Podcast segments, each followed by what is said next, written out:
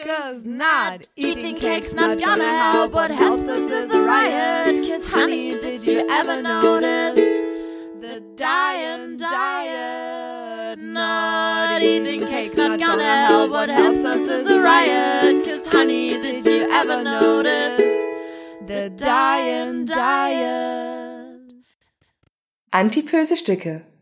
Ein Podcast mit Katharina Sophie Hautmann und Antje Kröger. Nee, okay, nee. Schon, schon nee, das ist langweilig. Du kannst auch ein Gedicht aufsagen. Advent, Advent. Wir können auch unsere Wunschzettel einfach aufsagen, was wir haben Ich hab wollen. keinen Wunsch. Das machen doch so viele Oh ja, das, Amazon das machen wir. Wunschliste. Machen wir. Ah, Wunschliste. Komm, wir machen die Wunschliste. Ich habe aber nichts. Ich habe auch gar nichts. Ich aber. Na dann.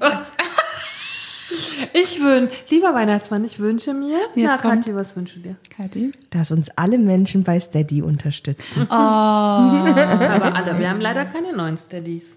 Wir haben keine neuen Steadies. Nein. Meine Aufrufe waren nicht erfolgreich. Nee, wir müssen uns Na, irgendwas warte mal, überlegen. das zweite Stück habe ich gemacht. Ja. Liebe Freunde. Liebe Freunde der klassischen Unterhaltungsmusik. Der, der klassischen Podcast-Unterhaltung. Unterhaltung. Wir würden Ihnen sehr recht herzlich empfehlen. Oder wir, wir kündigen an, dass wir uns ausziehen, wenn. Also Ja. müssen sie ganz viel spenden, damit wir uns nicht ausziehen. Du meinst, wir ziehen uns aus, wenn sie uns nichts spenden? Ja. Ja, Das ist aber Einfach- gefährlich. wir drehen es halt um. Weil es ist Winter, du weißt schon. Wo, man, das kann man ja verkühlt hier sich, machen, hier ist so warm. man verkühlt sich so schnell. Ja, oder vom Ofen. Das. Du solltest einfach das so jetzt schon senden. Ja, schönen guten Tag, da sind wir wieder. 18.12. ist kurz vor Weihnachten. Ja, wir starten mit, einem, mit dem dritten Stück im Dezember. Jasmin ist auch wieder da. Hallo. Hallo. Fühlt ihr euch denn schon weihnachtlich, Mädels? Nee. Komisch dieses Jahr, oder? Aber bei mir schon seit, seit wirklich vielen Jahren, dass Weihnachten jetzt nicht mehr so. Wie gesagt, habe ich ja schon mal erzählt, seitdem Weihnachten für mich immer mit sehr viel Arbeit verbunden war, ist Weihnachten nicht mehr festlich. Ja, stimmt. Wer weiß, kommt vielleicht irgendwann wieder. Ich finde halt krass, dass nicht so viele Leute unterwegs sind, ne? Und Also gefühlt ist die Stadt auch nicht so geschmückt. Also beziehungsweise ich war auch nicht, nicht wirklich in der Stadt, muss ich dazu sagen. Ich bin sonst mehr in der Stadt unterwegs. Der Weihnachtsmarkt fehlt so für, für, das, für, für das Weihnachtsstressgefühl in der Stadt. doch, eigentlich, also die Innenstadt ist gut Geschmückt, ja? Geschmückt, ja. Und dann haben wir ja auf dem Augustusplatz bei uns dann dieses Kinderland, Kindermärchenland. Mhm. Da sind auch tatsächlich, viel- immer wenn ich da vorbeigehe, fahre, viele Menschen an dem und gucken sich das an mit ihren Kindern. Mhm.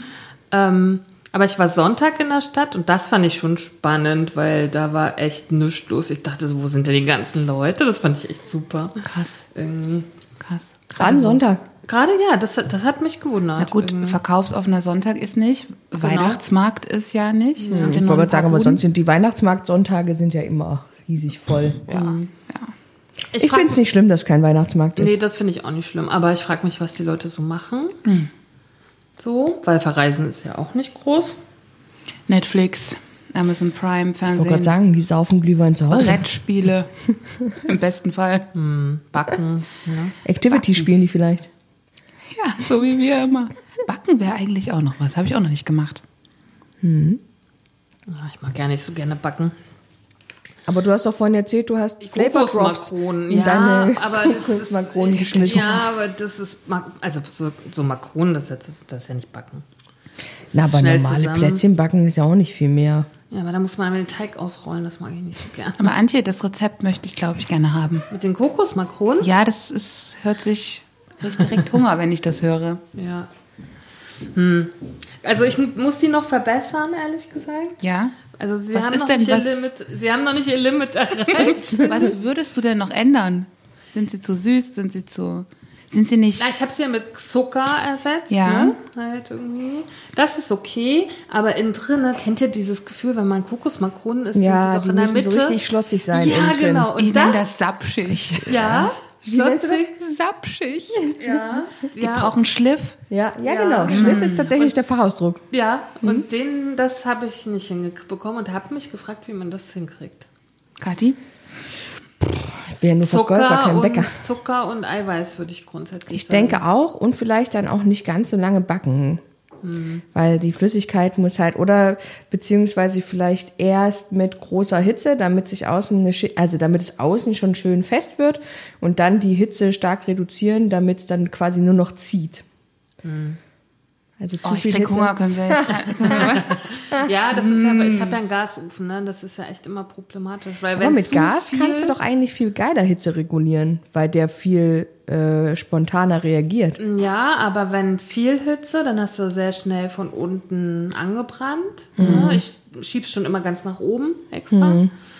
Und zu wenig, dann wird's halt nicht kross. Ne? So. Ich mache den immer schon eine halbe Stunde vorher an, damit der schon heiß ist. So. geil. Ne? Also, also ich, ich, also sind alle, alle geworden. Das war schon, glaube ich, okay. Also können sie Ja, nicht so ich- schlecht gewesen Genau. sein. Ich glaube, aber ich das weiß, warum. Schlotzige, das ist so irgendwie. Ist auch bei Lebkuchen ganz wichtig. ja, das hat mir noch so, das ist das, was ich an. Man Nürnberger Lebkuchen und Stolle. Ich habe Oh. Nürnberger Lebkuchen am Sonntag gegessen aus dem Bioladen. Das war richtig gut. Ja? Mm, original. Und das ist das Einzige, was mir vom Weihnachtsmarkt fehlt, weil beim Weihnachtsmarkt gehe ich regelmäßig zu diesem Stand, also ich gehe da einmal hin und kaufe für viel Geld sehr viel Lebkuchen. ich auch. Und dann müssen die aber über die Weihnachtszeit auch reichen, weil die sind ja sündhaft teuer, aber die echten Nürnberger Lebkuchen am Nürnberger Lebkuchenstand. Geil. Ja. Ich habe mir dieses Jahr welche online bestellt von einem äh, von einer Lebkuchnerei. Heißt das Okay. so? Lebküchnerei? Lebku Lebküchnerei heißt es, glaube ich, aus Nürnberg. Von einem Familienunternehmen. Ich bin echt gespannt. Es soll bald kommen. Hoffentlich noch vor Weihnachten. Ich habe auch einen coolen Link gefunden von einer Stollenbäckerei in Dresden, den können wir vielleicht verlinken, weil da kann man sich diese Original Dresdner Stollen bestellen. Ich kriege jedes Jahr in Dresdner Christstollen, weil meine Eltern immer nach, also in der Vorweihnachtszeit fahren die einmal nach Dresden zu so einem ganz besonderen Bäcker, den sie lieben und kaufen dann immer gleich mehrere Stollen auf einmal. Waren Sie schon und da? verschenken die schon. Ja, ich habe dieses Jahr schon einen Stollen bekommen. Mein Freund hat Mandelstollen gewählt. Hat doch gar keinen Geschmack. Warum nicht? Ich, ich Ja, finde, Mandelstollen, da fehlt einfach die Feuchtigkeit. Also Ja. auch das, der auch Schliff. Stolle braucht Schliff. Es ist das Beste. Du musst die Stolle anschneiden und es muss so leicht glänzen. Ja, und, es Und esst ihr richtig Rosinen mit. Rosinen? Ja, mit? Rosinen, Ja, auf jeden Fall. mit, Ja, nur ja, mit ja, auf Rosinen kriegt Fall. sie diesen Schliff. Ja, ja, bin ich komplett. Weil ich habe gestern Also ich- jemanden gehört, ohne Rosinen. Ach, das ist was? geschmacklos. Das ist, das ist, das ist geschmacklos Wenn jetzt. Stolle, dann volles Programm. So Leute, jetzt haben wir so viel von Essen geredet. Unterstützt uns doch mal bei Steady, damit wir uns das leisten können. Sehr gut. Wir brauchen Stolle mit Schliff. Ich, muss, Nee, ich, Ist so ähm, tight. ui. Entschuldigung. ich finde, die Überleitung war hervorragend. Aber nochmal zu Steady, weil wir haben keine neuen Steady, äh, Steady, ähm, wie sagt man? Patenschaften. Patenschaften bekommen. Warum nicht, liebe Hörerinnen und Hörer? Wir haben doch nun schon so oft erzählt, was der Grund ist, warum wir Steady haben.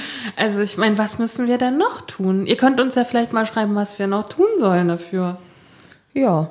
Oder warum ihr es nicht tut, das würde uns auch interessieren. Ja. Naja, aber wir halten es diesmal kurz. Ja, auf jeden Fall. Gerne alles, was ihr übrig habt, auf unser Steady-Konto. Damit es nächstes Jahr weitergeht bei uns. Macht den beiden Mädels ein Weihnachtsgeschenk, würde ich sagen. Ja, das ist Und- meine Wunschliste. Ja, genau. Katis Wunsch und Antjes Wunsch ist so ein kleiner Beitrag bei Steady, damit es auch. That's my only wish this year. Ja, genau so ist es nämlich. Damit es auch im nächsten Jahr weiter wunderbare Stücke gibt. Ne? Ja, genau. Und ich auch weiter sonntags in der Badewanne die antipösen Stücke hören darf.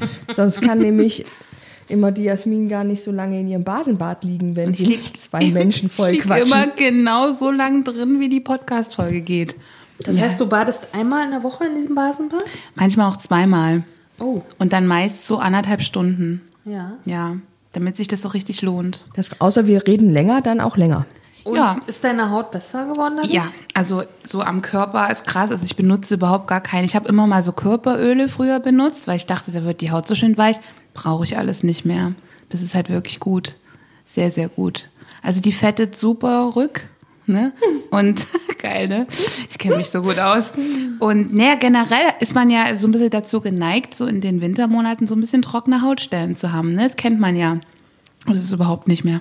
Brauche ich alles nicht mehr. Aber dann da benutzt du auch in dem Moment kein Duschbad und sowas alles. ne? Mm, Ich benutze Nur auch das so, Basenbad. Genau, ein bis zweimal die Woche Basenbad, ansonsten auch kein Duschbad. Grundsätzlich nicht, auch wenn du dich normal nein, wäscht. Nein, nein. Nur Wasser. Nur Wasser. Das ist das Gesündeste, was man machen kann. Ja. Ja, ich weiß. Das Hilft der Haut, sich selber zu regulieren. so und ein Mensch, den wir beide kennen, sagt mir das ja auch regelmäßig. Ja, also ich kenne das auch. Das, und wie machst du das mit deinen Haaren? Ne, die wasche ich schon mit normalen Shampoos. Aber dann nehme ich auch sulfatfreie Geschichten, habe mich da von meinem Friseur beraten lassen. Das mache ich natürlich, ja. Gibt es ja auch bestimmte basische Produkte, aber das wäre jetzt bei meinen gefärbten blonden Haaren auf keinen Fall das Richtige. Da würde ich dann irgendwann aussehen wie Strubbelpeter. Also das würde nicht funktionieren. Aber es gibt da auch basische äh, Mittel für die Haare, also für die Kopfhaut, dass die sich schön regeneriert. Gibt's auch alles. Dieses Basische ist ja sozusagen schon so allumfassend. Ne? Mhm, Also das ist Ernährung, das ist Körperpflege, was ist noch? Das ist ähm, na, generell so Hygiene, kann man sagen. Es gibt auch dieses Körperbürsten, wo man seinen Körper vitalisieren kann. Es gibt basische Strümpfe. Ähm, was denn? Was sind basische Strümpfe? Basische Strümpfe, da kannst du quasi, oder basische Wickel generell. Kannst du machen, wenn du zum Beispiel Halsschmerzen hast. Da gibt's entweder du nimmst ein normales Handtuch oder du, es gibt direkt auch Wickel dafür, so, so Umschläge aus bestimmten Naturmaterialien, irgendwelche Tücher. Die taucht man dann in ein Bad, so, so ein bisschen Wasser, da ist dann basisches Salz drin und dann wickelst du dir das schön um den Hals und das zieht die Erkältung raus, zieht Entzündungen raus. Wenn du dir das es ist wunderbar gegen Wadenkrämpfe, wenn du dir so Wadenwickel machst. Auch wenn du Erkältung hast, generell äh, so ein, so ein ich habe zu Hause so ein, ähm, so ein, na, sag schnell hier, das habe ich noch nicht mal benutzt. Das habe ich mir nämlich damals, als ich anfing damit, bestellt, so einen schönen, so eine schöne Art, so eine Art Strumpfhose die man sich nachts drüber zieht und das ist super sexy, ja. So richtig schön, sieht ein bisschen aus wie, wie heißt das, was man im Flugzeug manchmal anhat? Stützstrümpfe. Stützstrümpfe, ja. Und das taucht man halt in Wasser mit so einer basischen Lösung, zieht man sich drüber, kannst du machen bei Erkältung, kannst du machen bei Krämpfen, ist ganz Also Und wunderbar. damit gehst du dann ins Bett? Ja, ja. Wird dann nicht das Bett nass? Na, du ziehst ja noch was drüber. Ach so. Also ist Ey, das sind die praktischen Fragen. Also ist basisch halt auch noch Medizin. Mediz auf jeden Fall, auf jeden Fall. Also Wir trinken auch heute basischen Kräutertee. Umfassend sozusagen. Außer ich, ich trinke Kaffee, wie immer. Mhm. Ich glaube, das Ganze ist fast eine Lebenseinstellung. Also ich glaube, wenn man sich einmal dafür entschieden hat und das gut findet, kann ich mir, also ich könnte mir vorstellen, je nachdem, wieso sich die Lebensumstände ändern, auch das wirklich durchzuziehen, weil man sich ja, wie gesagt, auch für den Stoffwechsel, haben wir ja schon mal gehabt, auch immer mal eine kleine Pause einlegen darf. Ne? Das ist halt ganz nett. Ich mag das schon sehr gerne. Übrigens, die erste News, die ich heute mitgebracht habe, habe ich aber nicht vorbereitet, fällt mir aber gerade ein, wo wir reden, ist, dass ich vorgestern gelesen habe, dunkle Schokolade und grüner Tee, ein, äh, äh, eine äh, sozusagen Zuführung der, die, dieser Sachen, schützt vor Corona. Dachte ich so, okay, warum? Habe, stand da auch, muss, kann ich nochmal nachrecherchieren, fand ich eine spannende Geschichte. Also ich glaube, das hat was mit Antioxidantien zu tun, die ja in dunkler Schokolade und im grünen Tee sind. Grüner Tee ist ja sowieso, glaube ich, so ein Allrounder, ne? Ja. Irgendwie, aber jetzt auch noch dunkle Scha Schokolade, also wer gerne Schokolade isst, schön war die dunkle. 90%. Das war, halt, das war halt ziemlich super. Am Anfang meiner quasi basischen Diät, meine ersten zwei Wochen, habe ich zwei Wochen lang jeden Tag 50 Gramm 92-prozentige Schokolade gegessen zum Frühstück.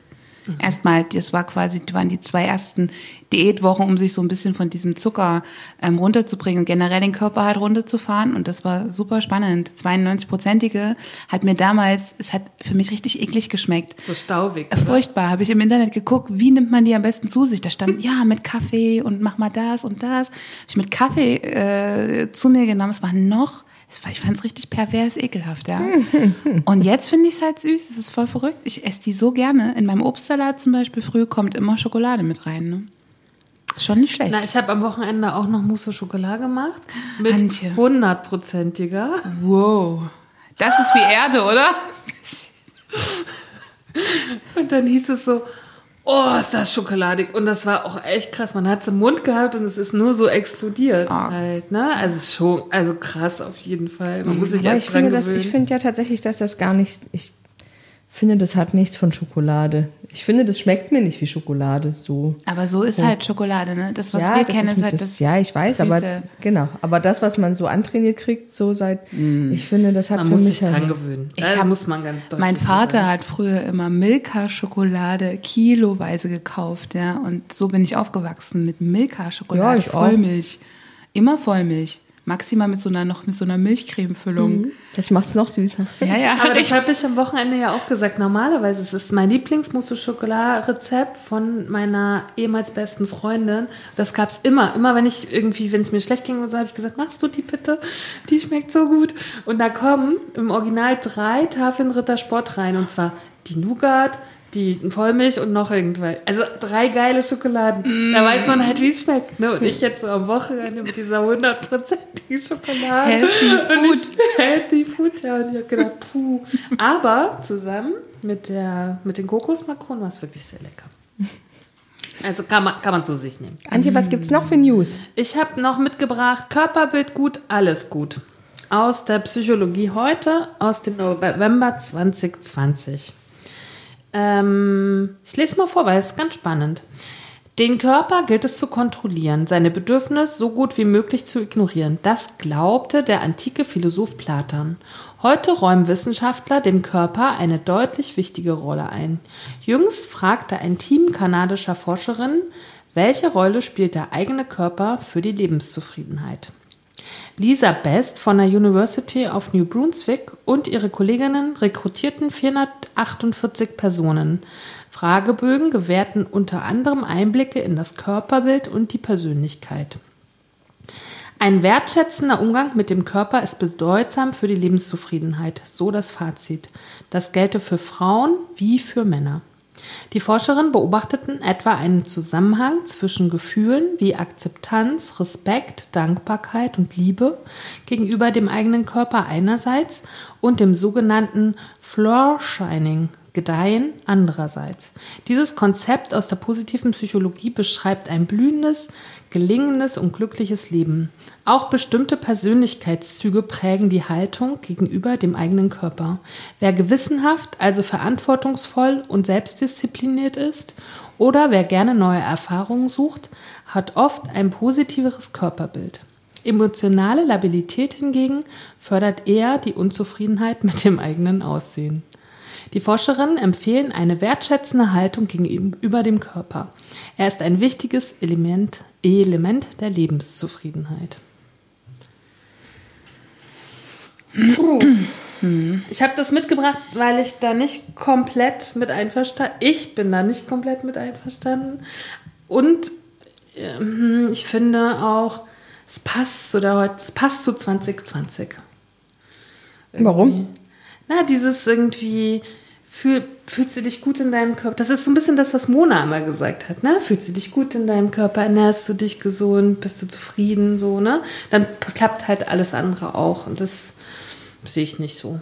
Also ich glaube, 2020 ist die Zeit, wo dem Körper viel zu viel Aufmerksamkeit gewidmet wird und vielen anderen Dingen keine oder weniger so.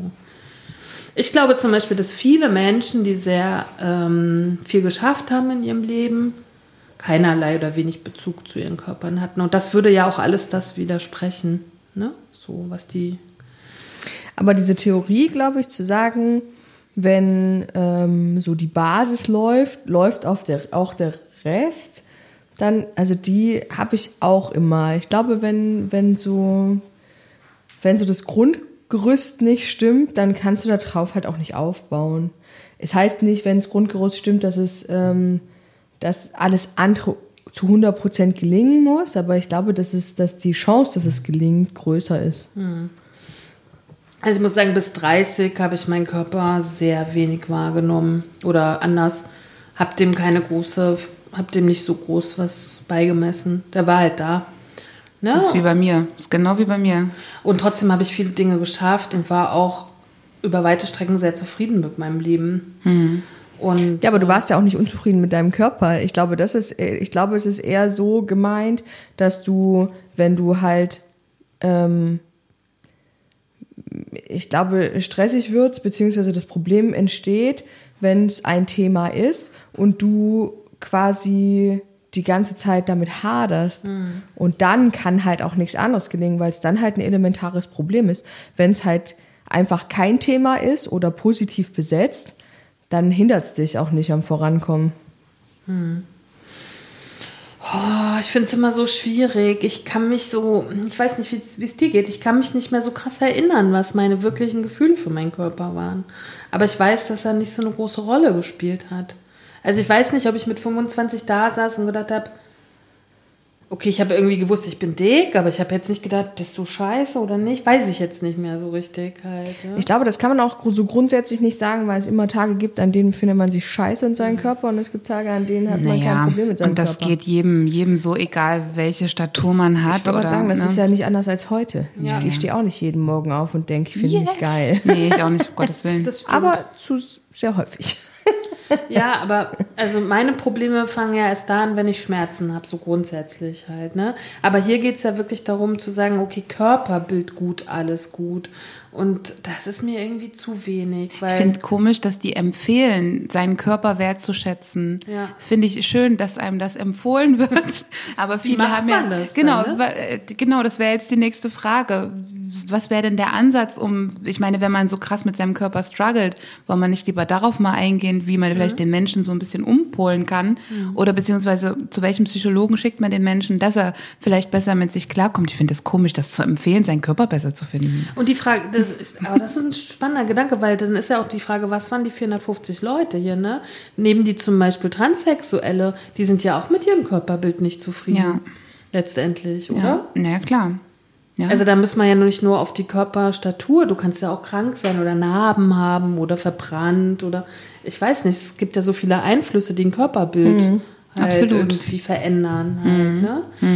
ähm, ich meine, dann auch 448 ist auch einfach zu wenig, glaube ich. Ne? Ja, das Oder? Das ist nur so was Kleines, wo man sagt, okay, da kann man mal, ist vielleicht ein Trend oder sowas. Ja, ne? ja, ja. Aber ich fand, fand, finde das spannend, dass irgendwie, aber das hatten wir nun auch schon so oft. Wie viel wird noch der Intelligenz, ne? Irgendwie gute Intelligenz, gutes Leben oder so. Das sagt ja keiner. nee. Halt, Nee. Oder? Nee, aber ich glaube, das ist auch der heutige Trend, ne? Immer mehr weg von wir treffen uns draußen und sagen uns, wie wir uns finden, immer mehr hin zu Social Media, ne?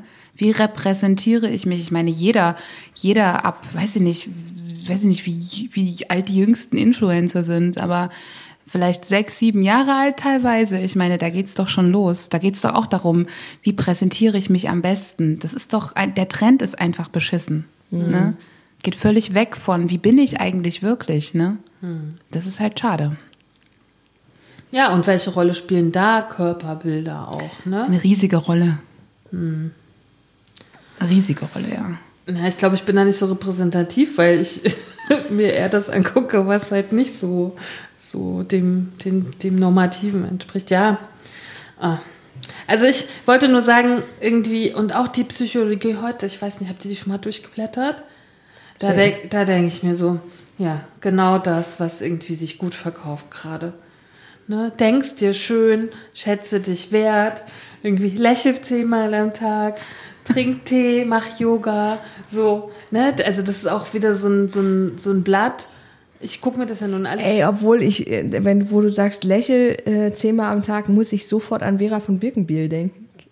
Weil Sagt die hat, auch? ne, die hat ja so ein, Die finde ich nämlich ziemlich gut. die finde ich auch so geil. Wer ist und das? die, das ist so eine aus, ich weiß gar nicht, aus den 70er und 80er Jahren, glaube ich, ne, so eine Dozentin, die halt auch ganz viel so über, äh, über, ich sag mal, Intelligenzforschung, Sozia ähm, äh, Soziologie und sowas gemacht hat. Tolle Frau. Und die hat aber, die ist so, also die verpackt so beschissen trockene Themen in Vorträge, wo du hinterher am Boden liegst und dich totlachst. Oder halt einfach denkst, ja, warum hat das vorher noch nie jemand so erklärt? Weil das kann man wirklich gut verstehen. Und das Erste, was ich von der irgendwann mal ähm, gehört habe, war so ein Vortrag darüber, ähm, wie man seine Laune grundsätzlich verbessern kann. Also so auch sein, sein Selbst, seine Selbstwahrnehmung und sein Selbstempfinden, äh, wenn man sich über was ärgert. Und dann hat sie mal gesagt, man soll tagsüber ähm, mindestens fünf Minuten grinsen, weil man hier in den quasi in den, in den, in den, im Bereich der Wangen irgendwie so Punkte hat, wenn man die Muskeln anspannt, dass einem das, man kann halt nicht lange lächeln, ohne wirklich positive Gedanken zu haben. Und äh, dass er mal richtig beschissene Laune hat, soll man in seine Schublade vom Schreibtisch immer so zehn Sekunden lächeln so und ich, ich, ich, ich verlinke das mal. Das ist Stell mir das gerade vor. Ich dachte, ja, du, musst dir, du musst dir diese Frau aber auch dazu vorstellen. Die hat dann ihren, weißt du, ihren Öko-Strickpulli an, hat kurze Haare, ist auch ein bisschen klein, ein bisschen untersetzt gefühlt und ähm, aber so lustig. Und die erzählt eben auch immer ganz viel darüber, wie das Gehirn funktioniert und wie Lernen funktioniert und dass man halt Dinge nur, ähm, also dass man sich grundsätzlich erstmal so ein Netz schaffen muss, ähm, wo neue Themen andocken können, weil wenn du was liest, von dem du vorher noch nie was gehört hast, das bleibt halt nicht hängen. Wo soll's, ne, wo soll's an dem Wissensnetz anknüpfen? Und ganz wirklich unglaublich spannende Sachen erzählt ihr, aber das, weil ich musste, als ich dieses Video gesehen habe, von der, ich habe so unglaublich gelacht. Ich suche das raus, ich verlinke das mit den Shownotes, weil das ist wirklich spitzenmäßig. Ja, also man kann bei YouTube auch einfach Vera Bückenbiel eingeben, dann kommen Ja. fast alle Videos. Und bei den Büchern ist wirklich alles. Ich empfehle bei meinen Workshops ja das, das äh, Buch Denkwerkzeuge, weil das ist genau das, was, was Kathi sagt. Ne? Hol ganz viel Wissen aus deinem Unterbewusstsein ins Bewusstsein. Und das ist natürlich mega gut. Ne? Die hat halt auch so Tricks, wie man Sprachen gut lernen kann. ja, Wie man Japanisch schnell lernen kann, hat sie auch. Super. ja, ja, die ist, die ist wirklich, die ist spitze. Ich weiß gar nicht, lebt die noch? Nee, ne? Die ist schon, die hatte auch eine Krankheit. Ähm, das ist, dass sie so ist, wie sie ist, hat auch mit der Krankheit zu tun irgendwie. Mhm. Ich weiß nicht genau, was für eine. Ähm, aber die haben halt diese ganzen Vorlesungen von der aufgezeichnet. ja, gut. wirklich spitzenmäßig. Ja, Das kann man, eine absolute ganze, Empfehlung. kann man eine ganze Woche mit verbringen. Super. Absolute Mega. Empfehlung. Gucke ich mir gut. an, auf jeden Fall. Sehr Ja. schön. So, und äh, pünktlich zur, zur Vö- Völler, völlereirischen, völlerischen Weihnachtszeit beschäftigen wir uns mit dem Fasten heute. Ja, hervorragend. Yippie! Aber ursprünglich, habe ich gelesen, war ja die Weihnachtszeit auch irgendwann mal Fastenzeit. Also, dass das so zu so einem Völlereiding geworden ist, ist ja gar nicht immer schon so. Ja, Ja, wie, wie ihr das ist jetzt mir jetzt anguckt. neu. das ist mir auch neu, weil eigentlich ist doch diese Zeit zwischen Aschermittwoch, Aschermittwoch und Ostermontag ist die. Ostermontag, genau. Das ist Ja, das, ich was weiß, aber früher war, war, äh, war Weihnachten auch nicht so mit äh, Völlerei besetzt. Also das ist das, ich kann es nicht belegen, weil ich habe die Quelle vergessen, aber es, das war, war sowas, was ich gehört habe, dass das nicht immer mit so krassem Konsum und mit so krasser Völlerei zu tun hatte, sondern eher mit nochmal besinnlich werden und in sich gehen und sich auf Ja. seine Werte besinnen. Weil die sowas. Mittel auch gar nicht da waren, oder? Also kaum jemand hatte ja Geld. So ganz früher. Da war aber- man froh, dass man zusammen war, wahrscheinlich einfach. Ne? Wie wollen wir es denn jetzt machen? Wir haben ja eigentlich. oh, wir haben so viel, Nee, oder? Wir haben, ja, naja, ich überlege gerade, weil normalerweise machen wir ja immer nach den News unsere Fanpost. Ach Und so, in ja. gewisser Weise Stimmt. haben wir ja Fanpost gekriegt über Instagram von einer sehr netten Frau, die ähm, uns äh, geschrieben hat, dass sie sich bedankt, dass wir ihr mit unserem Instagram-Profil folgen und ähm, dass sie, sie lebt in, hilf mir schnell. ich hab- Portugal. genau, in Portugal. Und äh, sie hat sich mit Trockenfasten beschäftigt und hat auch selber trocken gefastet. Genau, diese äh, Frau hat uns ein Interview gegeben über äh, ihr Thema, über das Trockenfasten. Aber damit es nicht äh, ganz so schnell hier vorangeht, beschäftigen wir uns erstmal mit der grundsätzlichen Form des Fastens. Wo kommt her? Wo geht es hin? Was will es mit uns machen? Jasmin hat sich damit beschäftigt. Ich habe mich damit beschäftigt und ich kann euch sagen, dass Fasten so alt ist wie das Leben selbst. Also seit es Menschen gibt, wird auch gefastet. Also, bereits seit Beginn der menschlichen Entwicklung fasten Menschen aus unterschiedlichsten Anlässen. Zum Beispiel aufgrund schlechter Ernten, mangels Nahrung, wegen Kriegen, aus religiösen oder medizinischen Gründen. Bereits Hippokrates hatte das Fasten als eine medizinische Therapie anerkannt. Als Ursache von Fettsucht sah er bereits damals die Trägheit und die Schlemmerei an. Die Neigung, die Neigung zum übermäßigen Essen lässt sich auf die Zeit zurückführen, als wir noch Jäger und Sammler waren. Damals, damals musste der Mensch zum Teil Monate von der eigenen Substanz leben. Auch heute ist bekannt, dass ein übermäßiges Zuführen von Nahrung den Menschen träge und müde macht. Zudem sinkt die Bereitschaft, anderen Menschen zu helfen, da niemand mehr verzichten will. Deshalb ist das Fasten, ob freiwillig oder auferlegt, seit jeher ein Gebot in allen Kulturkreisen. Dann habe ich noch was zum Sinn und Zweck des religiösen Fastens, denn daher kommt es eigentlich dann nochmal im tieferen Sinne. Fasten bedeutet, eine Zeit lang auf gewisse Dinge zu verzichten. Zum Beispiel Alkohol, Fleisch oder auch Süßigkeiten, was uns nicht so leicht fällt. Der Verzicht auf diese Lebensmittel soll dazu führen, dass man mehr Zeit und Raum für Meditation oder Gebete findet. Außerdem tut es Körper und Geist gut, generell über eine bestimmte Zeitspanne Verzicht zu üben. Es geht allerdings auch darum, alter Muster zu durchbrechen, Ordnung mit sich selbst zu schaffen und den Körper und die Seele zu reinigen. Der Konsumverzicht in dieser Zeit stärkt die Disziplin und das Körperbewusstsein. In einigen Religionen dient die Fastenzeit auch als Vorbereitung auf Festlichkeiten und Feiertage. Mhm. Also tatsächlich, ähm, ja, das, was Kathi vorhin gesagt hat, äh, ist wahrscheinlich tatsächlich doch eher das Ganze drumherum um Weihnachten, um sich dann vielleicht doch was zu gönnen. Fasten als bewusster Verzicht auf feste Nahrung hat eine lange Tradition. Bereits im alten Ägypten wurde von der heilenden Wirkung des Fastens berichtet. Schon vor Jahrhunderten wurden die Menschen regelmäßig dazu angehalten, in sich zu gehen und durch eine Fastenzeit die Seele zu reinigen. Denn Fasten ist nach wie vor für viele Menschen ein aktuelles Thema, nur die Beweggründe sind andere geworden.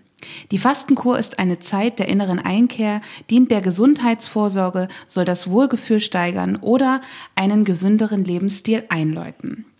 Bereits im alten Ägypten oder im Essener Evangelium wird von der heilenden Wirkung des Fastens berichtet. Vor allem in Kirchen, besonders in den Klöstern, wurden Fasten als Form der seelischen Reinigung jahrhundertelang gepflegt. Alle wichtigen Religionsstifter wie Christus, Moses, Buddha oder Mohammed haben vor wichtigen inneren Entscheidungen gefastet. Fasten diente zur Reinigung der Seele, war Demut, Buße, Abwehr des Bösen, ein Streben nach Konzentration, Erleuchtung oder Erlösung. Der religiöse und spirituelle Aspekt stand beim Fasten immer im Vordergrund. Krass, ja. Ja, also eine wahnsinnig lange Tradition. Und heute Und fasten wir teilweise ganz andere Sachen, ne? Ja, und vor allem glaube ich auch, auch äh, aus ganz anderen Gründen. Ne? Also ich glaube, Fasten heute hat bestimmt für viele auch immer noch so ein bisschen den spirituellen Charakter. Aber ich glaube, dass viele Menschen tatsächlich auch einfach aus körperlichen Gründen fasten. Ja, natürlich. Ja. Ist schön. Ich habe was nämlich zum, zum religiösen Charakter, bevor ihr dann zu euren Fastengeschichten kommt. Ähm, ich bin ja nun großer Fan des, äh, der, des osteuropäischen Gebietes und habe mal geguckt, weil ich, ja, weil ich das wusste von meinen Reisen, dass da Fasten eine große Rolle spielt.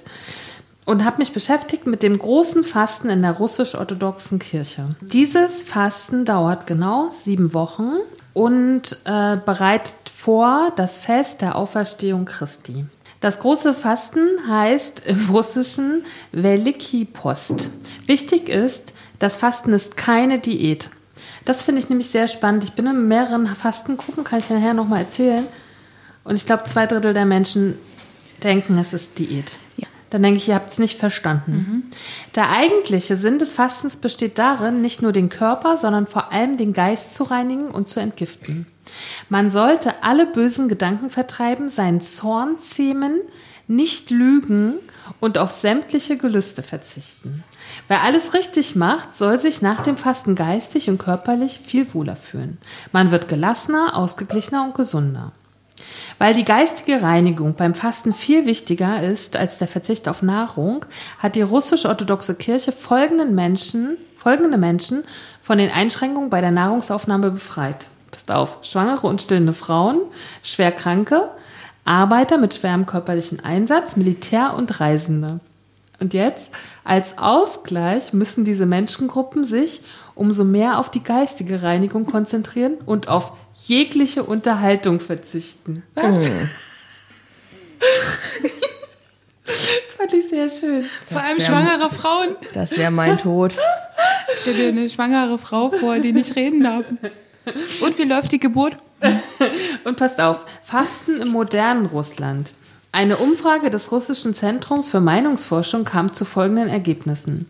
76 bis 83 Prozent der Russen haben sich in den letzten Jahren in der Fastenzeit ganz normal ernährt. Nur drei Prozent der Menschen in Russland fasten richtig. 20 Prozent trinken keinen Alkohol, 18 Prozent 18 Prozent benutzt keine Schimpfwörter, 14 Prozent raucht nicht. 11% essen keine tierischen Erzeugnisse. 7% verzichten auf Sex. Schön, ne? So, und jetzt geht's nochmal, und dieses Fasten ist wirklich, unterscheidet sich sehr von dem Fasten auch, was ich kenne und was äh, ansonsten bei uns in unseren Breiten sehr, sehr beliebt ist. Das eigentliche Fasten dauert 40 Tage und soll an die Leidenszeit Jesu Christi in der Wüste erinnern. Nach seiner Taufe durch Johannes wurde Jesus vom Geist in die Wüste geführt, um dort vom Teufel versucht zu werden. Jesus aß und trank nichts, sondern konzentrierte sich auf seinen Geist. Das große Fasten in der orthodoxen Kirche beginnt 48 Tage vor Ostern, gleich nach dem Faschingssonntag. Dies ist die wichtigste und längste Fastenzeit im orthodoxen Kirchenjahr. Am ersten Tag des Fastens, dem reinen Montag, sollen die Gläubigen das Haus gründlich putzen und den Körper in der Banya, das ist die russische Sauna, reinigen. Auf die ersten 40 Tage des großen Fastens folgt der Lazarus-Samstag und die Karwoche. Während des Fastens dürfen keine tierischen Erzeugnisse gegessen werden. Dazu gehören neben Fleisch auch Milchprodukte, Eier und Fisch. Am reinen Montag und am Karfreitag sollen orthodoxe Christen komplett aufs Essen verzichten. Außerdem darf man während der gesamten Fastenzeit montags bis freitags keine pflanzlichen Öle zu sich nehmen. Schön, Montag bis Freitag. Samstag, Sonntag wird drei Liter Öl. Pflanzenöl ist nur am grünen Donnerstag und wenigen anderen Tagen erlaubt. Fisch darf nur an zwei Tagen auf den Tisch, an Maria Verkündung und am Palmsonntag. Am Lazarus-Samstag darf Kaviar gegessen werden. Oh. Erlaubt sind grundsätzlich Brot, am besten Vollkorn, diverse Breie mit Wasser gekocht, Gemüse, Früchte, Pilze, Nüsse und Hülsenfrüchte. So, dann kann man auch noch Suppen und Pirogi und so äh, äh, essen. Und dann gibt es noch so ein paar äh, Dinge, die gibt es nur in Russland. Sti ist so eine russische Kohlsuppe. Und äh, was ich daran aber sehr spannend finde, ist, dass 80 Prozent halten sich nicht mehr dran. Ne? Mhm. Und aber wenn immer, wenn ich in Osteuropa war, in die Kirche rennen sie und rammeln sie trotzdem alle mit ihren Typen. Ja, aber so. das ist doch hier genauso, oder? Ja, ich finde es schon spannend. Also äh, ich weiß nicht, was Leute dazu bewegt, aus religiösen Gründen zu, zu fasten, weil ich glaube ja nicht so. Ähm, aber ich verstehe immer nicht, wenn ich glaube, dass ich dann nicht alles auch mitmache, was da so verlangt wird, halt irgendwie, ne? Weiß ich nicht, weil ich glaube, dass ich, ich kann ja, hm, ich glaube, das ist halt grundsätzlich so eine Frage von Glauben. Ich, hm, ob man das auch als totalitäres System sehen muss oder ob man sagen kann, okay, ich glaube, aber ich muss deswegen nicht alles mitmachen, was mir so eine Kirche vorschreibt, ne? Weil Kirche ist ja nur eine Institution, die mit dem Glauben arbeitet, so, aber nicht das Patent auf den Glauben an sich hat. Also mhm. das ist immer so, dass ich denke, ähm, es Man kann das vielleicht für sich immer noch auslegen. Na, es geht ja grundsätzlich um eine Art Verzicht. Ich war einmal beim Fastenbrechen in Istanbul dabei und da habe ich halt auch gedacht, vorher sozusagen, ne, als sie noch gefastet haben, diese Tage, die haben dann zwar auf Essen ja verzichtet, aber die verzichten ja nicht auf ihre Handys und auf so viele Dinge, wo ich mir denke, muss man das religiöse System nicht dann einfach mal erweitern und sagen, okay, die 40 Tage nicht nur irgendwie mit Essen, weil das ist ja veraltet letztendlich, ne? Mhm. sondern auch Verzicht von, von Handy oder Konsum oder Netflix, ich weiß nicht, halt, ne? Ich finde ja grundsätzlich, dass das religiöse Konzept veraltet ist. Ja, ja. Ich meine, oh, wer, wer, weiß, Follower was Jesus... genau. Stimmt. Jesus mit dem Handy unterwegs. Ja, nee, ich weiß nicht. Ich bin, ich bin nicht, ich kann Religion grundsätzlich nicht so viel abgewinnen. Ich glaube, dass das der Triebherd des Üblen ist auf unserer Welt, weil ähm, man sich da, also weil das halt so basiert ist auf Gefühlen und ähm, auf so hm, nichts Nachweisbarem am Ende, dass man sich da so bis aufs Blut streiten kann, dass man eben wenn man so einer krassen Überzeugung ist. Ich, ich glaube, das ist die Ursache für fast alle Kriege, die geführt werden auf dieser Welt. Und deswegen halte ich davon irgendwie, also zumindest von so einer totalitären Auslegung von Glauben nicht viel. Na, es sind ja immer Menschen, die das ausführen, ne? Ja, aber also. ich, ja, ich weiß aber auf, auf, aufgrund von so einer, von, von so einer Doktrinenhaltung, die ich, also ich weiß nicht, ich verstehe halt nicht, warum man, also ich verstehe grundsätzlich nicht, warum man nicht gelassener sein kann. Es kann doch. Es, ich verstehe nicht, warum nicht mehrere Religionen einfach friedlich nebeneinander existieren können, weil der eine nimmt dem anderen doch nichts weg, nur weil er an was falsch, also was mhm. Falsches sage ich schon, an was an was anderes glaubt, ja. So, und das denke ich mir dann halt immer, ich verstehe, also ich verstehe das halt nicht, warum Menschen dazu Fanatikern werden und äh, aufgrund einer nicht beweisbaren Tatsache andere Menschen in, äh, ins Unglück stürzen und auch sich selbst und äh, weiß ich nicht. Ich, für, mich ist das, für mich ist das nicht nachvollziehbar einfach. Na, für mich hat das grundsätzlich was mit Macht zu tun. Also Religion hat natürlich auch was mit Machtausübung. Ne? Wenn wir gucken, welche vermeintliche Macht unser Papst hat oder auch irgendwelche Islamführer, ne, dann weiß ich schon, warum das so, warum Religion, Religion obwohl, also ich muss sagen, viele Kriege sind, glaube ich, auch unter dem Deckmantel der Religion sozusagen. Ich wollte gerade sagen, werden oft ne? als Sündenbock genau, dafür ne? Es geht ja. schon um Macht und geopolitische Interessen. Was ich so im, im, im, äh, im Fastenkontext ein bisschen schwierig finde, ist, ähm, dass du dir die Zeit des Fastens nicht selber aussuchen kannst. Weil da kommen wir vielleicht auch nochmal beim Buchinger mit hin, oder? Weil ich habe... Weil Jasmin wird ja uns gleich das Buchinger Fasten vorstellen. Also das moderne Buchinger Fasten ist jetzt nicht an eine gewisse Zeit gebunden. Nee, so. und ich habe ja das äh, Buch von dem Enkel gelesen mhm. und der schreibt relativ, also in einem relativ frühen Kapitel, dass er findet, dass es auch eine richtige Zeit fürs Fasten gibt. Und die kannst du nur sehr individuell bestimmen. Mhm. Ne? Und beim Fasten, beim religiösen Fasten, auch beim Ramadan, ist es ja so, dass dir das vorgegeben wird. Das ist ja ganz klar, diese 40 Tage vor, nach irgendwas. Ne? So. Hm. Da kannst du nicht gucken, fühle ich mich gerade gut, bin ich gestärkt, ich weiß nicht. Was ist denn das Buch also ich, Fasten? Ich, also ich kann noch was zu, der, zu diesem 40-tägigen Fasten sagen, wenn mhm. ihr wollt. Gerne. Also ähm, bei den Christen wird genau 40 Tage lang gefastet, nämlich von Aschermittwoch bis Ostermontag. Also das ist einfach festgelegt. Denn auch Jesus war 40 Tage lang in der Wüste und fastete dort. Er wurde dabei vom Heiligen Geist begleitet und musste seinen Glauben unter Beweis stellen, indem er verschiedenen Versuchungen widerstehen musste. Die Zahl 40 hat in der Bibel aber ohnehin einen besonderen Stellenwert. Auch die Sinnflut dauerte 40 Tage lang.